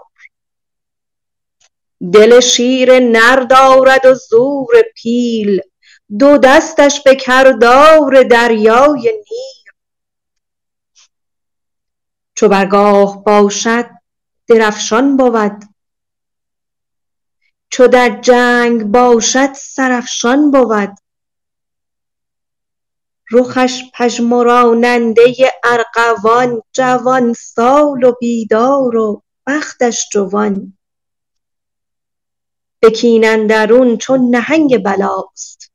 به زین اندرون تیزچنگ اژدهاست نشاننده خاک در کین به خون فشاننده خنجر آبگون. از آهو همان کش سپید است موی نگوید سخن مردم عیب جوی. سپیدی مویش بزیبد همی تو گویی که دلها فریبد همی. چو بشنید رودابه آن گفت و گوی برافروخت و گلنارگون کرد روی. دلش گشت پرآتش از مهر زال. وزو دور شد خورد و آرام و حال. چو بگرفت جای خرد آوری دگر شد به رای و به آیین چو بگرفت جای خرد آرزوی دگر شد به رای و به آیین و خوی. ورا پنج ترک پرستنده بود. پرستنده و مهربان بنده بود. بدان بندگان خردمند گفت که بگشاد خواهم نهان از نهفت. شما یک به یک رازدار منید. پرستنده و غمگسار منید. بدانید هر پنج آگه بوید. همه ساله با بخت همره بوید که من عاشقیم چو بحر دمان. ازو بر شده موج تا آسمان. پر از پور سام است روشن دلم.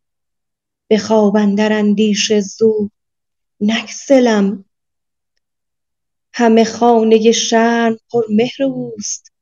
شب و روزم اندیشه چهر اوست. کنون این سخن را چه درمان کنید؟ چه گویید و با من چه پیمان کنید؟ یکی چاره باید کنون ساختن دل و جانم از رنج پرداختن. پرستندگان را شگفت آمد آن که بد کاری آید ز دخت ردان. همه پاسخش را بیاراستند. چو آهرمن از جای برخاستند که ای افسر بانوان جهان سرافراز تر دختر اندر مهان ستوده ز هندوستان تا به چین. میان بتان در چو روشن نگین به بالای تو بر چمن سرو نیست. چو رخسار تو تابش پرو نیست. نگار رخ تو ز قنوج رای فرستد همی سوی خاور خدای ترا خود به دید درون شرم نیست.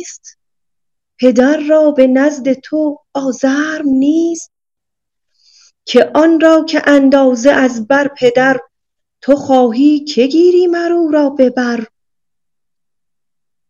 که آن را که اندازه از بر پدر تو خواهی که گیری مر او را به بر؟ که پرورده مرغ باشد به کوه نشانی شده در میان گروه کس از مادران پیر هرگز نزاد نه کس که زاید بیاید نژاد. چنین سرخ دو بسد شیربوی شگفتی بود گر بود پیرجوی. جهانی سراسر پر از مهر توست بر ایوانها صورت چهر توست. ترا با چنین روی و بالای موی ز چرخ چهارم خور آید به شوی. چو رودابه گفتار ایشان شنید چو از باد آتش دلش بردمید.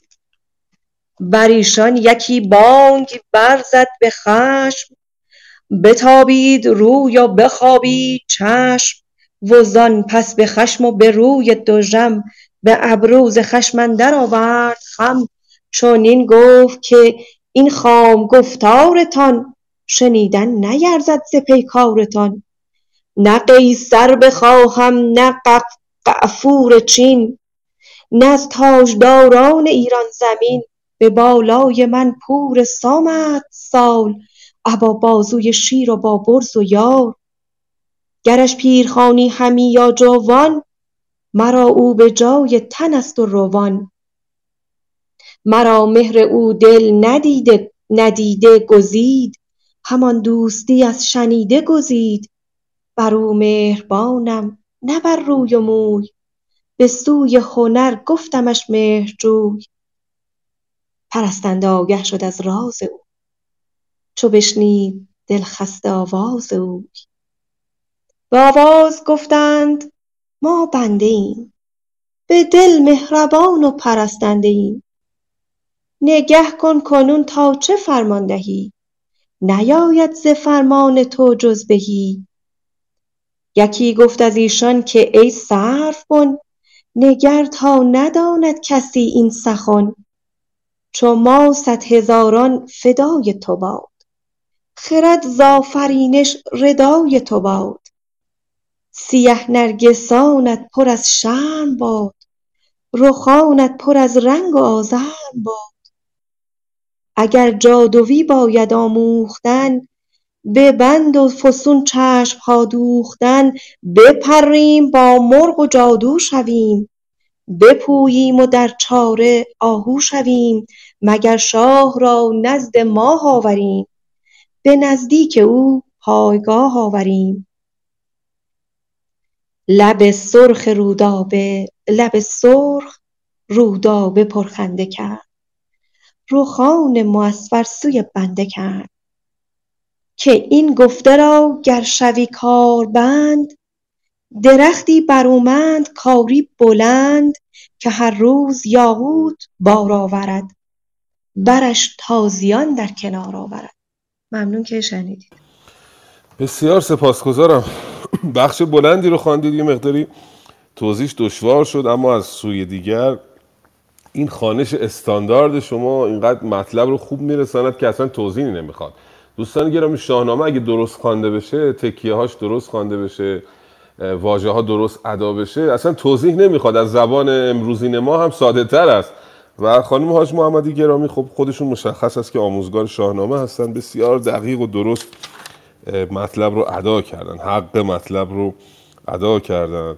فقط یه توضیح اجمالی بدم که بدونیم کجای داستان هستیم که بله این جناب عرض شود که گمش کردم دوباره. خب رای زدن رودابه با کنیزکان. بله مهراب آمد همسرش سیندوخ از مهراب پرسید که چه شده؟ امروز چگونه گذشت؟ و بعدش پرسید که چه مرد است این پیر سرپور سام؟ باز این مصرع ببینید چقدر زیباست. تکرار حرف پ. پیر سرپور سام پ و س و ر تکرار شده. بازی است که فردوسی بزرگ با واژه ها می کند چه مرد است این پیر سرپور سام؟ همی تخت کام آیدش گر کنام. باز کام و کنام رو ببینید شبیه همه جناس وسط داره. میگه که این زال کیست؟ دنبال تاج و تخت است یا دنبال بیشه است؟ چه کاره است چگونه است؟ خوی مردمی هیچ دارد همی؟ پی نامداران سپارد همی؟ اخلاقش مثل آدمیزاد هست در واقع. خوی مردمی داشتن یعنی همین دیگه.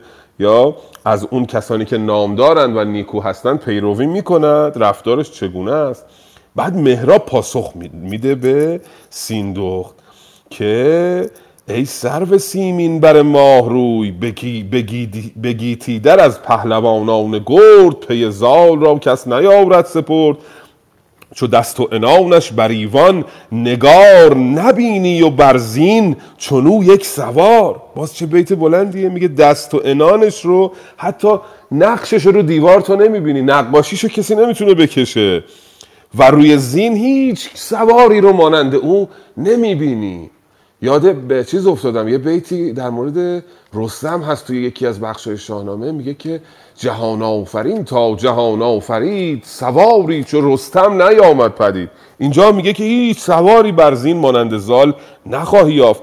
و همینطوری تو بیت های بعدی تعریف می‌کنه ازش تا می‌رسه به اون بیت که از آهو که این دوتا بیت رو خیلی زیبا خوندن خانم محتاب از آهو همان کش سپید است موی. آهو یعنی عیب یعنی ایراد. دو تا معنی داره در زبان پارسی دیگه. یکی همون به معنی غزال هست یکی به معنی عیب هست. میگه عیبش فقط اینه که موهاش سفیده و مردم عیب جوی عرض شود که سخن نمیگن بازم. با این حال که موهاش سفیده آدم عیب جوی نباید چیزی بگه. چرا؟ به خاطر اینکه سپیدی مویش بزیبد همی. با اینکه موهاش سپیده زیبنده است بهش میاد. به قول امروزی ها میگن بهش میاد موهای سپید. تو گویی که دلها فریبد همی. با اون چهره زیباش اصلا دلها رو فریب میده با اون موی سپیدش. دلش گشت پر آتش از مهر زال. اوزو دور شد. خورد و آرام و حال. اینجا رودابه میشنود این گفتگو رو و شیفته زال می‌شود. او هم ندیده شیفته زال می‌شود و چه داستان شورانگیزی خواهد شد. از این سو زال ندیده عاشق رودابه است و از آن سو رودابه با توصیف پدر عاشق زال شده است. و اونجا رودابه این پرستندگانش رو کنیزانش رو گرد میاره و به اونا میگه که که من عاشقیم. چو بحر دمان. من عاشق شدم مثل دریای خروشنده شدم. از او بر شده موج تا آسمان. مثل دریایی که موج ازش بر میخیزه تا آسمان. حال دلش رو ببینید چقدر قشنگ توصیف می‌کنه رودابه. دلش رو به یک دریایی تشبیه می‌کنه که این خروشان است و موجش تا آسمان برمیآید. چیره دستی فردوسی رو ببینید. مثل مولوی بزرگ یه بیتی داره دریغم میاد اینجا نگم. میگه که دام دلم باز کبوتر گرفت مشغله و بقر بقو در گرفت. ببینید حالا به شما به من بگن آقا بقر بقو رو تو شعر جا بده میگم خب این خنده آوره. ولی مولوی بزرگ برای اینکه اون آشفتگی دلش رو بر اثر عشق نشون بده دلش رو به یک قفس کبوتری تشبیه کرده که این کبوترها بقر بقو می‌کنن توی دل او. حالا اینجا رودابه هم همینطوریه. میگه که دل من مثل یه دریایی است که موجش تا آسمان بر, بر میخیزد و میگه پر از مهر پر از پور سام است روشن دلم. به خواب اندر اندیشه زون اکسلم حتی تو خوابم من نمی‌تونم از اندیشه او رها بشم. همه خانه شرم پر مهر اوست. خانه شرم استعاره از دل است. دل من پر از مهر اوست. شب و روزم اندیشه چهره اوست. شب و روز دارم فکر می‌کنم به این زال موی سپید موی سپیدی که پدر او رو توصیف کرده. کنون این سخن را چه درمان کنید؟ میگه در درمون من چیه؟ پرستنده ها. حالا باز چند میام, میام پایین تر لازم نیست همه بیتا رو همون که داستان کلیتش رو دریابیم کافی است. پرستنده ها تعجب می‌کنن. میگن که همه پاسخش را بیاراستند. چو آهرمن از جای برخاستند ناراحت شدن از جا به در شدند که این چه داستانی است که تو می‌زنی. تو خودت به بالای تو بر چمن سرو نیست. چو رخسار تو تابش پرو نیست. پرو یعنی ستاره پروین. میگه روی تو از ستاره پروینم تابشش بیشتره. هیچ کسی زیبایی تو را نداره. نگار رخ تو ز قنوج. رای فرستد همی سوی خاور خدای عکس روی تو رو از قنوج این رای رای یعنی پادشاه. پادشاه عکس روی تو رو از قنوج میفرسته برای خاور خدا اینقدر تو زیبایی. نقاشی تو رو می‌کشن میفرستن به یه سرزمین دیگه. بعد تو آمدی عاشق یک پیرسر شدی. بعد بهش میگن کس از مادران. پیر هرگز نزاد. نزان کس که زاید بیاید نژاد. کسی هم که اینو زایده باشه معلوم نژاد خوبی هم احتمالا نداره. چون این سرخ دو بسد شیربوی شگفتی بود گر بود پیرجوی. این دوتا لبای شیربوی تو شیربویی کنایه از جوان بودن از کودک بودن از هنوز دهن تو بو شیر میده. تو دختر نورس هستی و این لبان تو که مثل بسد هستش تو داری دنبال یک چهره پیرمانن میگردی؟ یعنی این شگفت نیست که زنی به این دختری به این زیبایی دنبال یک پیرسر بخواد بره و رودابه عصبانی میشه. چند تا بیت پایینتر. بر ایشان یکی بانگ برزد به خشم. بتابید روی و بخواب بخوابید چشم. تصویرسازی رو ببینید. بخوابید چشم. همین پشت چشم نازک کردن خودمونه. روداور چه قشنگ توصیف کرده. میگه سر اینا داد می‌زنه رویش رو بر میگردونه یه پشت چشم هم نازک می‌کنه. تصویرسازی فردوسی رو بر ایشان یکی بانگ برزد به خشم بتابید روی و بخوابید چشم. اوزان پس به خشم و به روی دوژم به ابروز خشم اندر آورد خم. تمام ویژگی چهره رودابر رو بعد از شنیده این حرفا توصیف می‌کنه. ابروش هم خم انداخت و بعد گفت که این خام گفتارتان شنیدن نیرزد ز پیکارتان. اینی که گفتید به درد من نمی‌خوره و ارزش شنیدن نداره. نه قیصر بخواهم نه فقفور چین. فقفور همون بقپور پارسی خودمون هست. یعنی پسر خدای. پسر به اصطلاح همون کنایه از پادشاه هست فقفور چین. این بق رو در بغداد هم ما می‌بینیم. یعنی بغداد هم یه واژه پارسی است چیزی که خدا داده است بغداد. این بغپور یا فقفور هم میگه من اینا رو هم نمی‌خوام نه قیصر بخواهم نه فقفور چین نه از تاجداران ایران زمین. حالا من فکر می‌کنم تو نامه باستان این فقفور شاید شاید به نادرستی قعفور تایپ شده. شاید هم یه, ویژه، یه گونه دیگری از این واژه است. ولی من فکر می‌کنم اشتباه تایپ شده. چون تو توضیحاتش هم آقای دکتر کزازی فغفور شرح کرده. اصلا در مورد قعفور چیزی نگفته. شاید اشتباه تایپی باشه من از ایشون می‌پرسم. اتفاقا الان داشتن خانم حاجی محمدی میخواندن. پیام آقای دکتر کزازی برام رسید. همزمان داشتم گوش می‌کردم. بسیار حال و روز خوشی پیدا کردم. الان دیدین یه مقداری صدام انرژیش بیشتر شد. به خاطر این پیامی بود که از آقای دکتر کزازی گرفتم. برای روز یک شنبه این هفته جناب امید که ما خاقانی می‌خوانیم هفت تا قصیده خاقانی رو خواندیم. یک شنبه ساعت پنج و نیم یعنی پس فردا رسیدیم به نشست پایانی. اختتامیه میگن بهش ولی ما این واژه رو دوست نداریم. میگیم نشست پایانی. آقای دکتر کزازی لطف کردن. یه پیامی برای من فرستادن پنج دقیقه. من اینو انتقال میدم رو کاغذ و توی اون نشست خواهم خواند. یکی دو تا جمله شو الان بین کلام فقط. خانم آجی محمدی بفرمید میکروفون زدید. درود بر شما. تایید کردم صحبت شما رو به خورسندی نشون دادم. بسیار خوب. بله هممون خرسند میشیم دوست میداریم ما شاهنامه دوستان. آقای دکتر کزازی هم به خاطر دانش بسیار گسترده و بیپایانشون هم به خاطر مهربانی بسیار زیادشون علا رقم اون چهره رستمگونه شون بسیار دل مهربانی دارن. هیچ درخواست منو تا کنون رد نکردن. برای هر کدوم از این نشست ها به ایشون پیام دادم. ایشون با صدای دلنشین خودشون پنج دقیقه چهار دقیقه پنج دقیقه شیش دقیقه برام پیام ضبط می‌کنن میفرستن. و حال و روز منو عوض می‌کنن و این نیروی منو برای ادامه این راه سترگ بیشتر می‌کنن. دو تا کلمه بین اینا بگم که خسته شدیم. دو تا جمله شو فقط جناب امید که الان وارد کردم روی کاغذ. گفتن خاقانی یکی از بزرگترین و شگفتاورترین چام سرایان ایرانی است. سخنی بیپایه و برگزاف نخواهد بود اگر بران باشیم که برترین شام سرای ایرانی است. حالا روز یک شنبه ساعت پنج من یه تبلیغی هم تو اتاق شما کردم دیگه. جناب امید ما رو بهل کنید به قول آقای چیز بیحقی یعنی ما رو حلال کنید.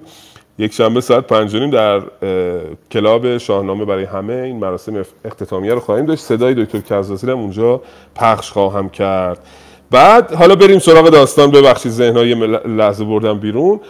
بله میگه من عاشق او شدم. بر او مهربانم. نه بر روی و موی به سوی هنر گشتمش مهرجوی. به خاطر چهرش نیست که عاشق او شدم. به خاطر هنرشه که عاشق شدم. پرستنده آگه شد از راز اوی. چو بشنید دلخسته آواز اوی. دلخسته دوستان گرامی به معنی دلخسته صفت مفعوله نیست اینجا. دلخسته یعنی کسی که دل را میخلد. صفت فائلیه وقتی صدای دلخلنده او یعنی صدایی که دل آدم رو میخلد رو شنیدند به آواز گفتند ما بنده ایم. به دل مهربان و پرستنده ایم. دیگه پرستاران تسلیم شدن گفتن چشم ما قبول می‌کنیم تو عاشق زال شدی ما تلاش می‌کنیم شما رو به هم برسانیم. و رودابه خوشحال شد. لب سرخ رودابه پرخنده کرد. رخان مؤسفر سوی بنده کرد. صورتش که مانند گل سرخ یا زرد بود حالا و شکفته شده بود خندان شد که این گفته را گر شوی کاربند درختی برومند کاری بلند که هر روز یاقوت بار آورد. برش تازیان در کنار را. تازیان قیده یعنی سریع یعنی تند. بر این درخت این کاری که شما می‌خواید بکنید منو به زال برسونید برش رو هر روز خواهیم دید که بله در بخشای دیگر خواهیم دید که از رسیدن زال زر به رودابه ماهروی فرزندی پدید خواهد آمد که ایران زمین پشت گرم به هستی اوست. رستم دستان در واقع. بله. بخش بعدی رفتن کنیزان رودابه به سوی زال زر رو خواهیم خواند. من دیگه خانم حاجی محمدی هستن پشتم گرمه دلم گرمه. با اجازهتون از حضورتون مرخص میشم. اتاق رو میسپرم به بزرگواران. بسیار سپاسگزارم. بسیار سپاسگزارم. از این همه شور و احساسی که توی این محفل ما ایجاد می‌کنید. جناب ملکی من که ارادتمند شما و همه عزیزانی هستم که تشریف میارن اینجا به ما یاد میدن. من این قسمت هم فقط بگم که دکتر خالقی همون بقپور گفتن. نه بقپور خواهم نه قیصر نه چین نه از تاجداران ایران زمین. اینجور دکتر خالقی اینجا رو تصحیح کردند. و شاید خالی از لطف نباشه که ما توی با سجاد جان وقتی که داشتیم صحبت می‌کردیم انقدر شور و احساس بهمون دست داده بود در مورد خاقانی که گفتیم نه ما باید حتما خاقانی هم بخوانیم. یعنی بدون خاقانی نمیشه آدم دوستدار ادبیات باشه که خوشبختانه شما موافقت کردید که اون رومو بزنیم برای همین در کلاب شاهنامه برای همه دوستان عزیز. خواهش می‌کنم هم کلاب ادب پارسی و عضو بشید و شاهنامه برای همه که اونجا دوستای عزیز من که شاهنامه می‌خونن. همین برنامه خاقانی به نام رخسار صبح. اونجا جناب ملکی هم هستن و خیلی از اساتید بزرگوار میان و اونجا به ما یاد میدن و خیلی واقعا خاقانی رو من نمیشناختم و اینقدر سخت بود قصایدش اصلا جرئت نمی‌کردم نزدیکش برم. و بعد از اینکه به پشتگرمی دوستان عزیز مثل آقای سجاد و جناب سیروس دیگه ما کم کم خاقانی خان شدیم و لذت می‌بریم از این اشعار بسیار شورانگیز. خب میریم سراغ جناب احسان که با اون صدای قشنگشون برامون بخش بعدی رو بخونم بفرمایید جناب احسان. عرض سلام و درود دارم خدمت شما و همه اساتید. در خدمتتون هستم. پرستنده برخاست از پیش اوی. بدان چاره بیچاره بنهاد روی. به دیبای رومی بیاراستند سر زلف بر گل بپیراستند. برفتند هر پنج تا رودبار زهر بوی و رنگی چو خرم بهار مه فرودین و سر سال بود لب رود لشکرگه زال بود. همی گل چدند از لب رودبار رخان چون گلستان و گل در کنار. نگه کرد دستان ز تخت بلند بپرسید کین گل پرستان کیند چون این گفت گوینده با پهلوان که از کاخ مهراب روشن روان. پرست... پرستندگان را سوی گلستان فرستد همی ماه کابلستان. به نزد پریچهرگان رفت زال. کمان خواست از ترک و بفراخت یال. پیاده همی رفت جویان شکار.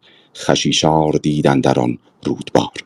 کمان ترک گلرخ به زه کمان ترک گلرخ به زه برنهاد.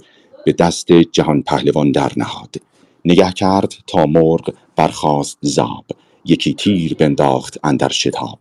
ز پروازش آورد گردان فرود. چکان خون و وشی شده آب رود.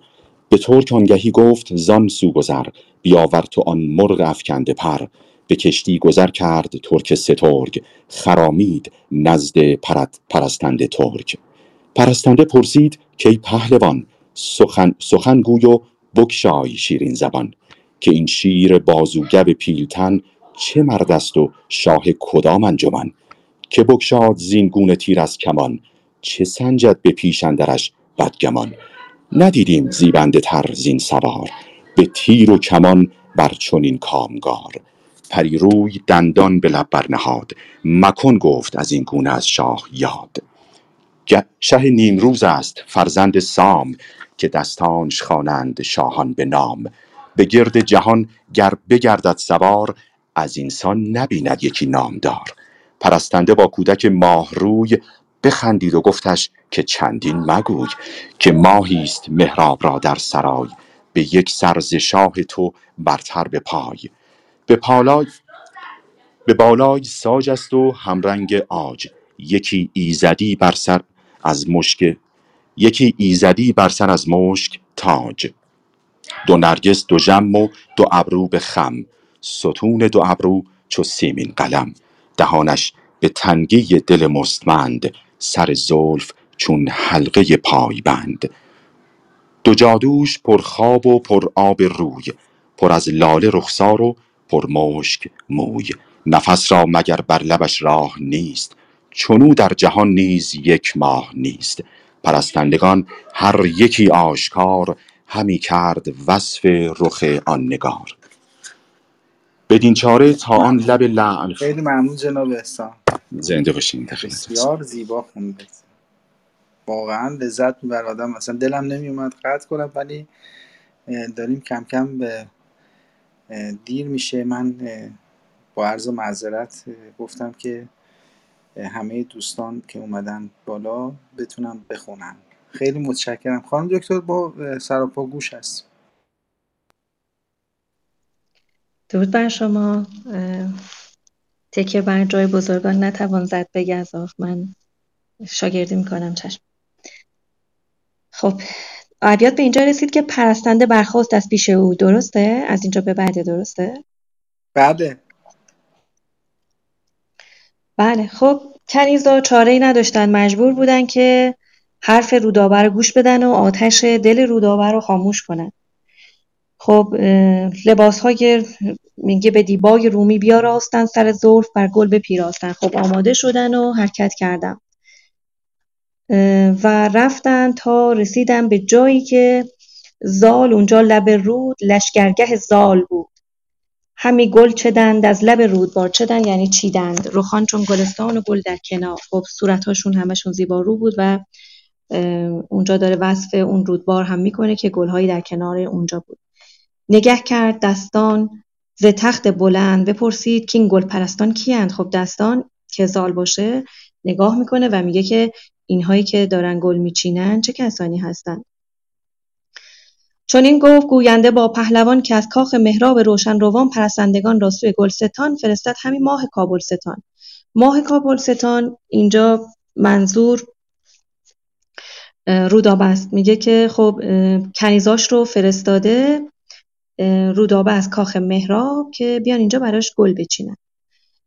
زال بلند میشه و به نزد پریچهرگان یعنی این پرستندگان که همون کنیزکان باشن که زیبارو هستن میره. کمان خواست از ترک و بفراخت یال از اون کسی که حالا کماندارش بود اون کمانها رو نگه میداشت. حالا یک فرد ترکی اینجا مثال زده که من دقیقا نمی‌دونم این چه کسی هست. میاد و کمان می‌خواد و شروع می‌کنه به جستجوی شکار خشیشار میشه یک نوع مرغابی که سر کبود رنگی داره. و به جستجوی یک شکار حالا مرغی یا مرغابی میره و اون فردی که کمان ترک گلرخ به زه نهاد به دست جهان پهلوان در نهاد. خب اون ترک گلرخ حالا اون خدمتکار زیباروی اون کمان رو به زه می‌کنه و میده دست زال. نگه کرد تا مرغ برخاست صاحب یکی, یکی تیر بنداخت اندر شتاب به سرعت تا که دید یک مرغی از روی آب بلند شد. تیر رو افکند ز پروازش آورد گردان فرود چکان خون و وشی شده آب رود. وشی شده اون رنگ نقش و نگار جامعه از هر رنگی آب رود به خاطر اون حالا خونی که میریزه رنگی میشه و اون مرغ رو می‌زنه. به ترک آنگهی گفت زان سو گذر بیاور تو آن مرغ افکنده پر. بهش میگه که برو و این پرنده که من شکار کردم رو برو از اون سمت بردار بیار. به, کشتی، به کشتی گذر کرد ترک سترگ خرامید نزد پرستنده ترک. خب اینم میره در جستجوی اون مرغ و خرامان میره به نزد خدمتکار رودابه می‌رسه. پرستنده پرسید کی پهلوان سخن گوی و گوی و بگشا شیرین زبان. خدمتکار رودابه بهش میگه که لب باز کن و بگو که چه خبره که این شیربازو گو پیلتن چه مرد است و شاه کدام انجمن؟ بگو ببینم که این پهلوان پیلتن که بازوی مانند شیر داره که ما میبین دیدیمش این کی هست و شاه کدوم خطه و کشوره کدوم گروه رو شاهی می‌کنه؟ که بگشاد زین تیر از کمان چه سنجد به پیش اندرش بدگمان؟ ندیدیم زیبنده تر زین سوار به تیر و کمان بر چنین کامکاو پریروی دندان به لب برنهاد مکن گفت از این گونه از شاه یاد شه نیمروز است فرزند سام. که دستانش خوانند شاهان به نام. خب اون خدمتکار زال میگه که دندون به لبش می‌ذاره. چقدر اینجا ظریف. جز به جز فردوسی عزیز داره وصف می‌کنه و میگه که اینطوری صحبت نکن. اون شاه نیمروز که زابلستان هستش و فرزند سامه که دستان مینامن اون رو. به گرد جهان گر بگردد سوار از انسان نبیند یکی نامدار. اگه در جهان بگردیم نامداری مثل اون نمی‌بینیم. و وصف می‌کنه به بالای ساج است و همرنگ آج ساج یه درخت همرنگ آج یعنی سفید یکی زدی بر سر از مشک تاج دو نرگس دو ژم. ببخشید اینجا از این به بعدش میگه پرستنده با کودک ماهروی بخندید و گفتش که چندین مگوی. از اینجا به بعد وصف رودابه رو می‌بینیم که ماهی است محراب را در سرای به یک سر ز تو برتر به پای. خب وصف این زیباروی محراب رو می‌کنه دختر محراب رو میگه که به بالا ساج به بلندی درخت ساج هست و از سفیدی مانند آج بر سرش از خوشبویی و مشکینی موهایی مانند تاج داره و دو نرگسش دو جمه دو ابرو به خمه. دونه دونه توضیح میده. ستون دو ابرو چو سیمین قلم و دهانش به تنگی دل من چقدر قشنگ اومده توضیح داده. میگه تنگی دهانش به دل آدم تنگ دست اینجا تشبیه شده. سر زلف چون حلقه پایبند زلفش پیچ در پیچ و حلقه در حلقه است. اون مجعد بودن مو که زیبا زیبایی مو رو ما بارها و بارها می‌بینیم هم در سبک خراسانی و هم در سبک عراقی. بعدها در اشعار سعدی حافظ حلقه بودن گیسو رو نوع زیبایی می‌دونستن. دو جادوش پر خواب و پر آب روی پر از لاله رخسار و پر مشک موی نفس را مگر بر لبش راه نیست؟ چون او در جهان نیست یک ماه نیست. نفس را مگر بر لبش راه نیست؟ یعنی انقدر دهان تنگی داره انقدر دهان کوچکی داره که انگار که نفس هم نمی‌تونه راه گذرش رو پیدا بکنه. فکر می‌کنم تا اینجا خوندن درسته؟ بله بله. هستم در خب. خدمتون ممنونم. خدمت از ماست. خانم محلیلی بفرمایند شما قسمت بعد رو بخونید. درود بر شما نیکوان. سپاسگزارم از توضیحات عزیزان. بهره بردم چشم. بدیم چاره تا آن لب لعل فام کند آشنا با لب پور سام. از ایشان چو برگشت خندان غلام بپرسید از او ور پور سام که با تو چه گفت که خندان شدی؟ شکفته رخ و سیم دندان شدی.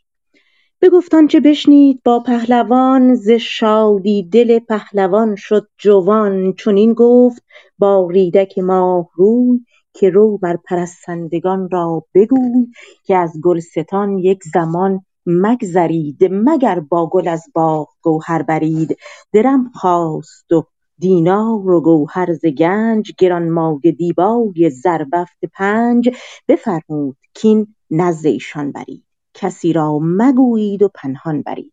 نباید شدنشان سوی کاخ باز بدان تا پیامی فرستم براز برفتند با ماه رخسار پنج ابا گرم گفتار و دینار و گنج. بدیشان سپردند گنجی گهر پیام جهان پهلوان زال زر. پرستنده با ماه دیدار گفت که هرگز نماند سخن در نهفت مگر آنکه باشد میان دو تن. سه تن نانهان است و چار انجمن.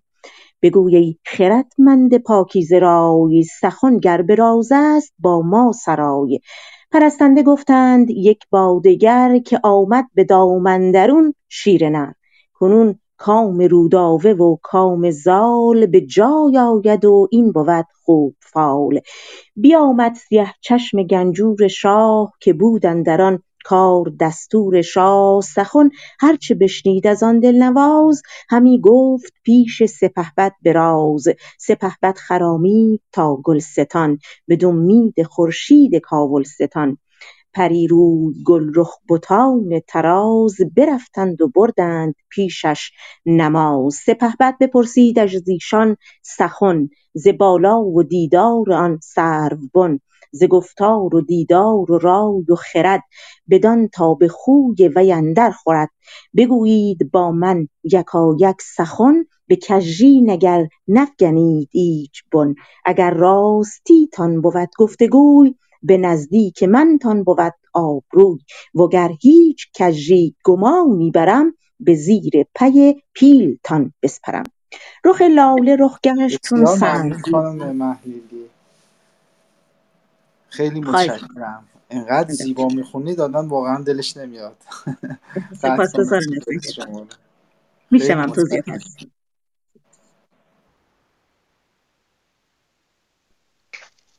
بله رسیدیم به اینجا که خب بدین چاره تا آن لب لعل فام کند آشنا با لب پور سام چقدر زیبا اینجا وصف این اه، وصال رو داره فردوسی عزیز.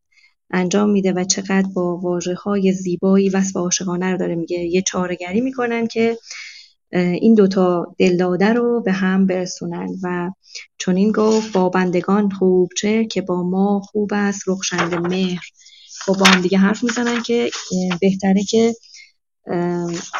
این دوتا به هم برسن. ولیکن به گفتن مگر روی نیست بود کاب را ره بدین جوی نیست. اما این سخنه که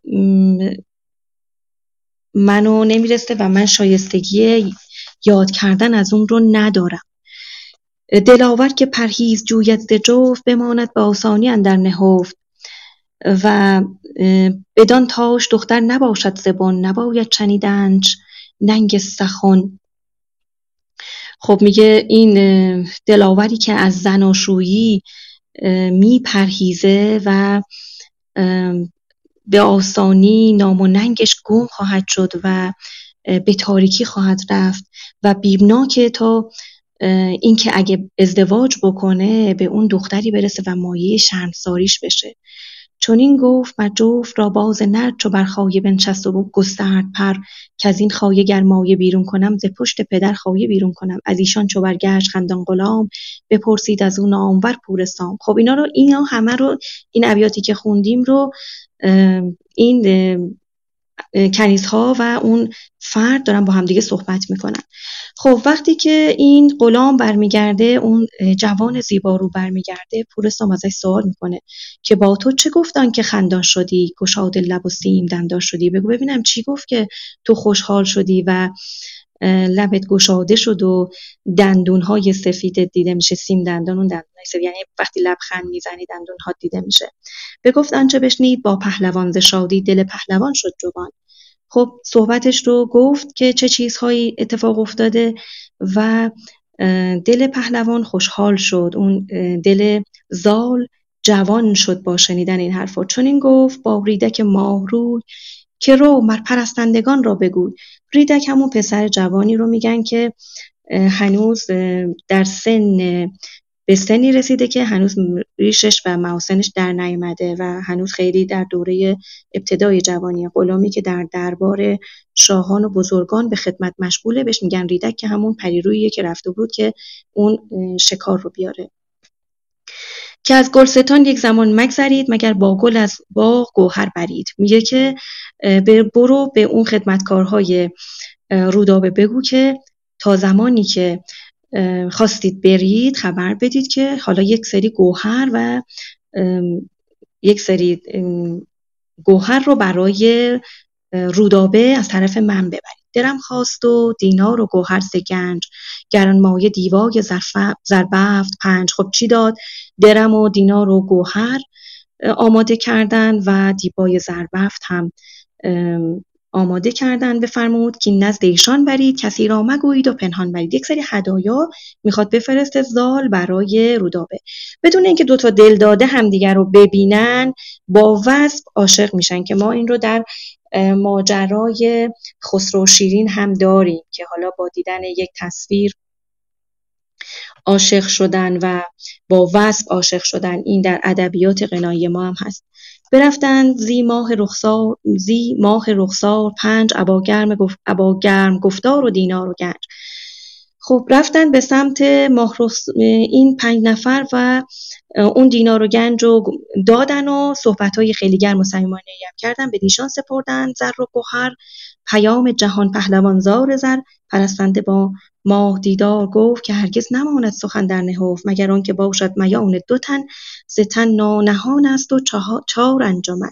خب این کنیزک با اون افراد میگه که این سخن هیچ وقت در نهان نمیمونه. هر رازی که بین دو نفر نمونه و بگذره شایع میشه و راز اگه سه نفر بین سه نفر باشه دیگه نهانی نیست و اگه چهار نفر بدونه انگار که همه دنیا می‌دونن همه انجمن می‌دونن.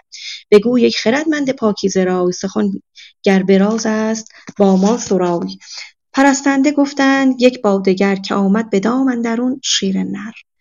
این خدمتکارای رودابه خیلی خوشحال میشن و میگن که به به بالاخره شیر نر که زال باشه رو ما به دام آوردیم. یعنی با گفتن زیبایی های رودابه و وصفش برای این ریدک برای این غلام و منتقل کردنش به سام دلش رو عاشق کردیم و چه عالی که به کام رودابه رفت و شیر نر به دام اومد. کنون کار رودابه و کام زال به جای اومد و این بود نیک فال و این فال نیکیه از این به بعد دیگه کار رودابه و زال این وسالشون اتفاق خواهد افتاد. بیامد سیه چشم گنجوشا که بودن در آن کار دستور شاه سخن هرچه بشنید از آن دلنواز همی گفت پیش سپهبد براز. سپهبد خرامی تا گلستان. بر امید خورشید کابلستان. پریروی گلرخ بتان تراز تراز اون طبقه و نورو میگن. برفتند و بردند پیشش بنا سپهبد بپرسید از ایشان سخن. ز بالا و دیدار آن سروبن خب باز دوباره از بالا و دیدار آن سروبن اون سپهبد می‌پرسه و ز گفتار و دیدار و رای خرد بدان تا به خوی وی اندر خورد که بدون اون چیزهایی رو گفتن که با خوی و خصلت اون هماهنگ بود. بگویید با من یکایک سخن کژی نگر تا نیفگند نفگنید ایچ بن. خب با من همه این سخنها رو بگید به درستی بگید که هیچ ناراستی در حرفتون نباشه. اگر راست اگر راستیتان بود گفتگوی به نزد من تان بود آبروی. آبروی میشه اعتبار.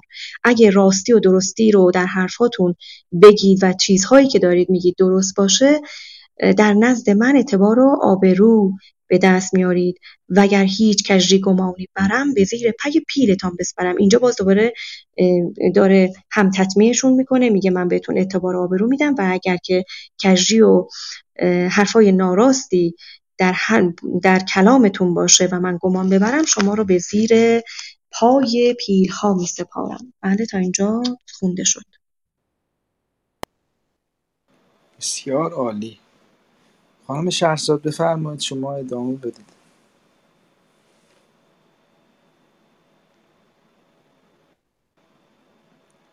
دوستان صدای من سلام به بله. همه دوستان عزیز. سلام آقای امیدنیک میشه؟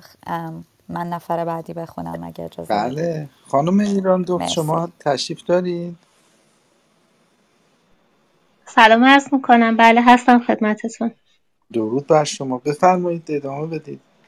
بله با اجازه شما و دوستان. رخ لاله رخ گشت چون سندروس به پیش سپهبد زمین داد بوس.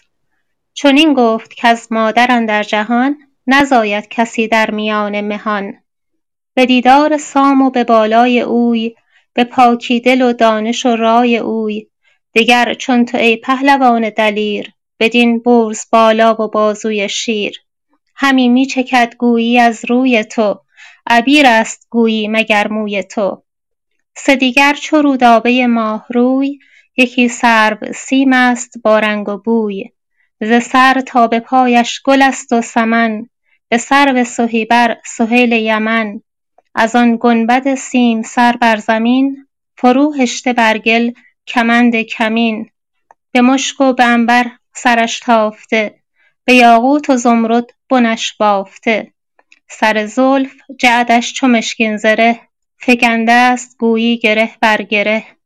ده بر سان سیمین قلم بر او کرده از غالیه صد رقم. بت چون او نبیند به چین بر او ماه و پروین کند آفرین. سپهبد پرستنده را گفت گرم سخنهای شیرین به آوای نرم. که اکنون چه چاره است با من بگوی. یکی راه جستن به نزدیک اوی که ما را دل و جان پر از مهر اوست. همه آرزو دیدن چهر اوست. پرستنده گفتا چه فرمان دهی؟ گذاریم تا کاخ سرو سهی گذاریم تا کاخ سرو سهی ز فرخنده رای جهان پهلوان ز دیدار و گفتار روشن روان. فریبیم و گوییم هر گونه ای میان اندرون نیست وارونه ای سر مشک بویش به دام آوریم لبش زی لب پور سام آوریم. کافیه آقای امیدنیک بله بله عالی بود. متشکرم خانم بله متشکرم. خب خانم دکتر فکر کنم باگ خوردن یا تلفن داشتن. می‌خواین خانم شهرزاد شما هم بخونید ادامه رو تا از استاد برگردن چشم فقط میشه به من بگین بیت شماره چند هستش؟ بله والا من از شاهنامه استاد خالقی دارم. خالقی درسته. بله از بیت چهارصد و هفتاد بفرمایید. فکر فکر می‌کنم. 465 بله 465 معذرت. مرسی خیلی ممنون.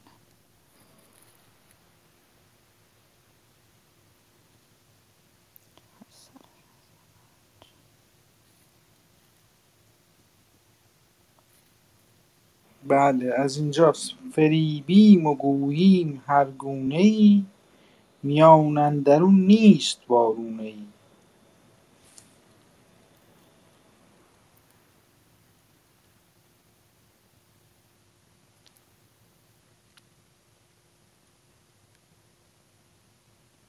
چهارصد و پنج. بله پیداش کردم مرسی.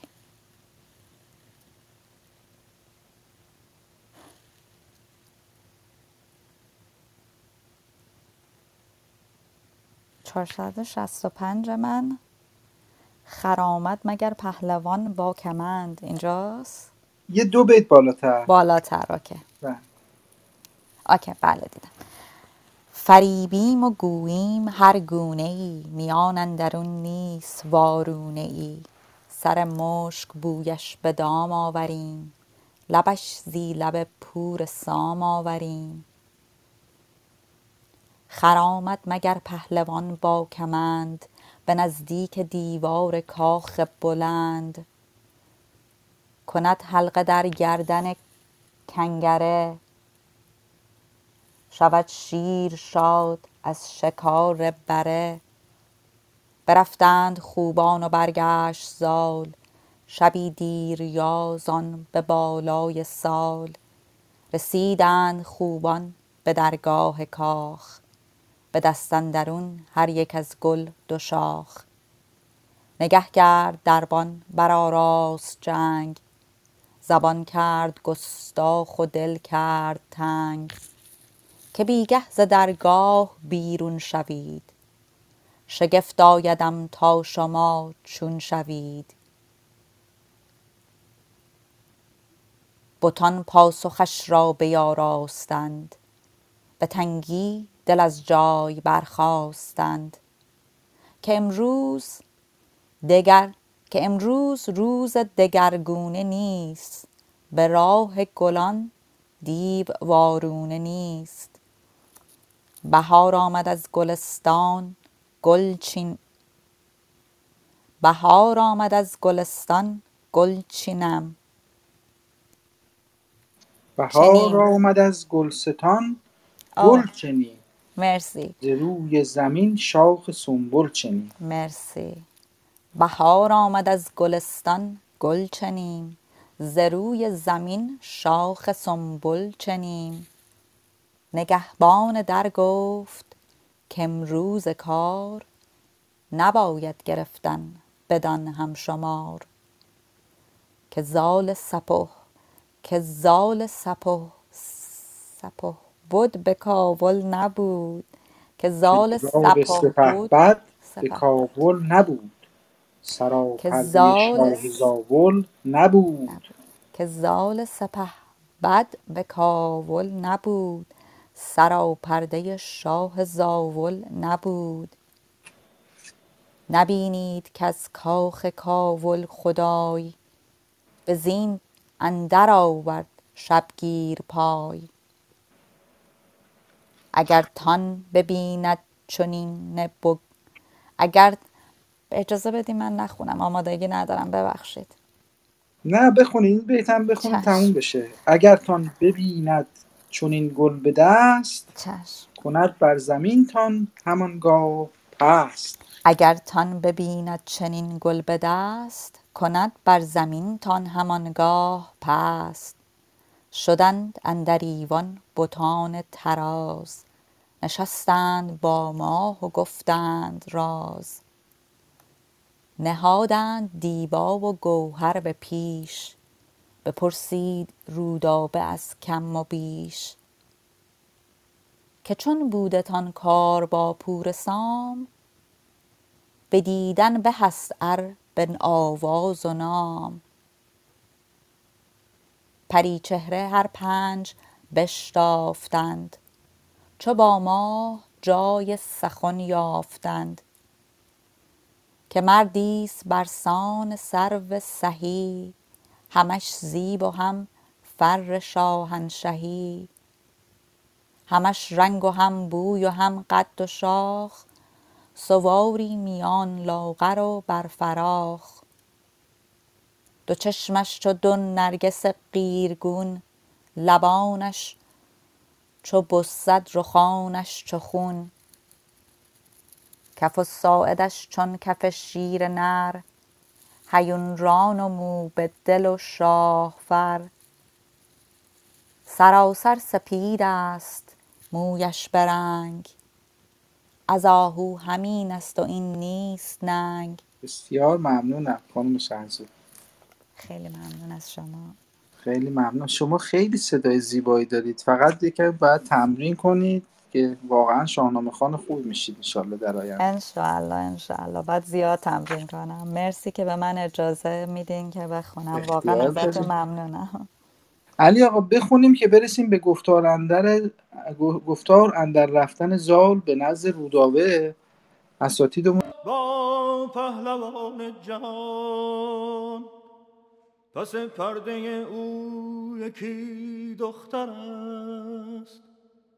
که رویش ز خورشید نیکوتر است ز سر تا به پایش به کردار آب به رخ چون بهشت و به بالای ساج.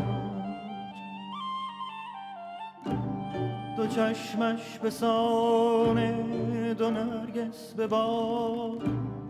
مژه تیرگی برده از هر زاد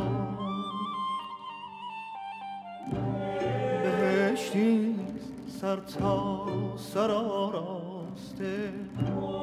پر آرایش آرامش و خواسته. برآورد مرزان را دل به جوش چنان شد که زو رفت آرام و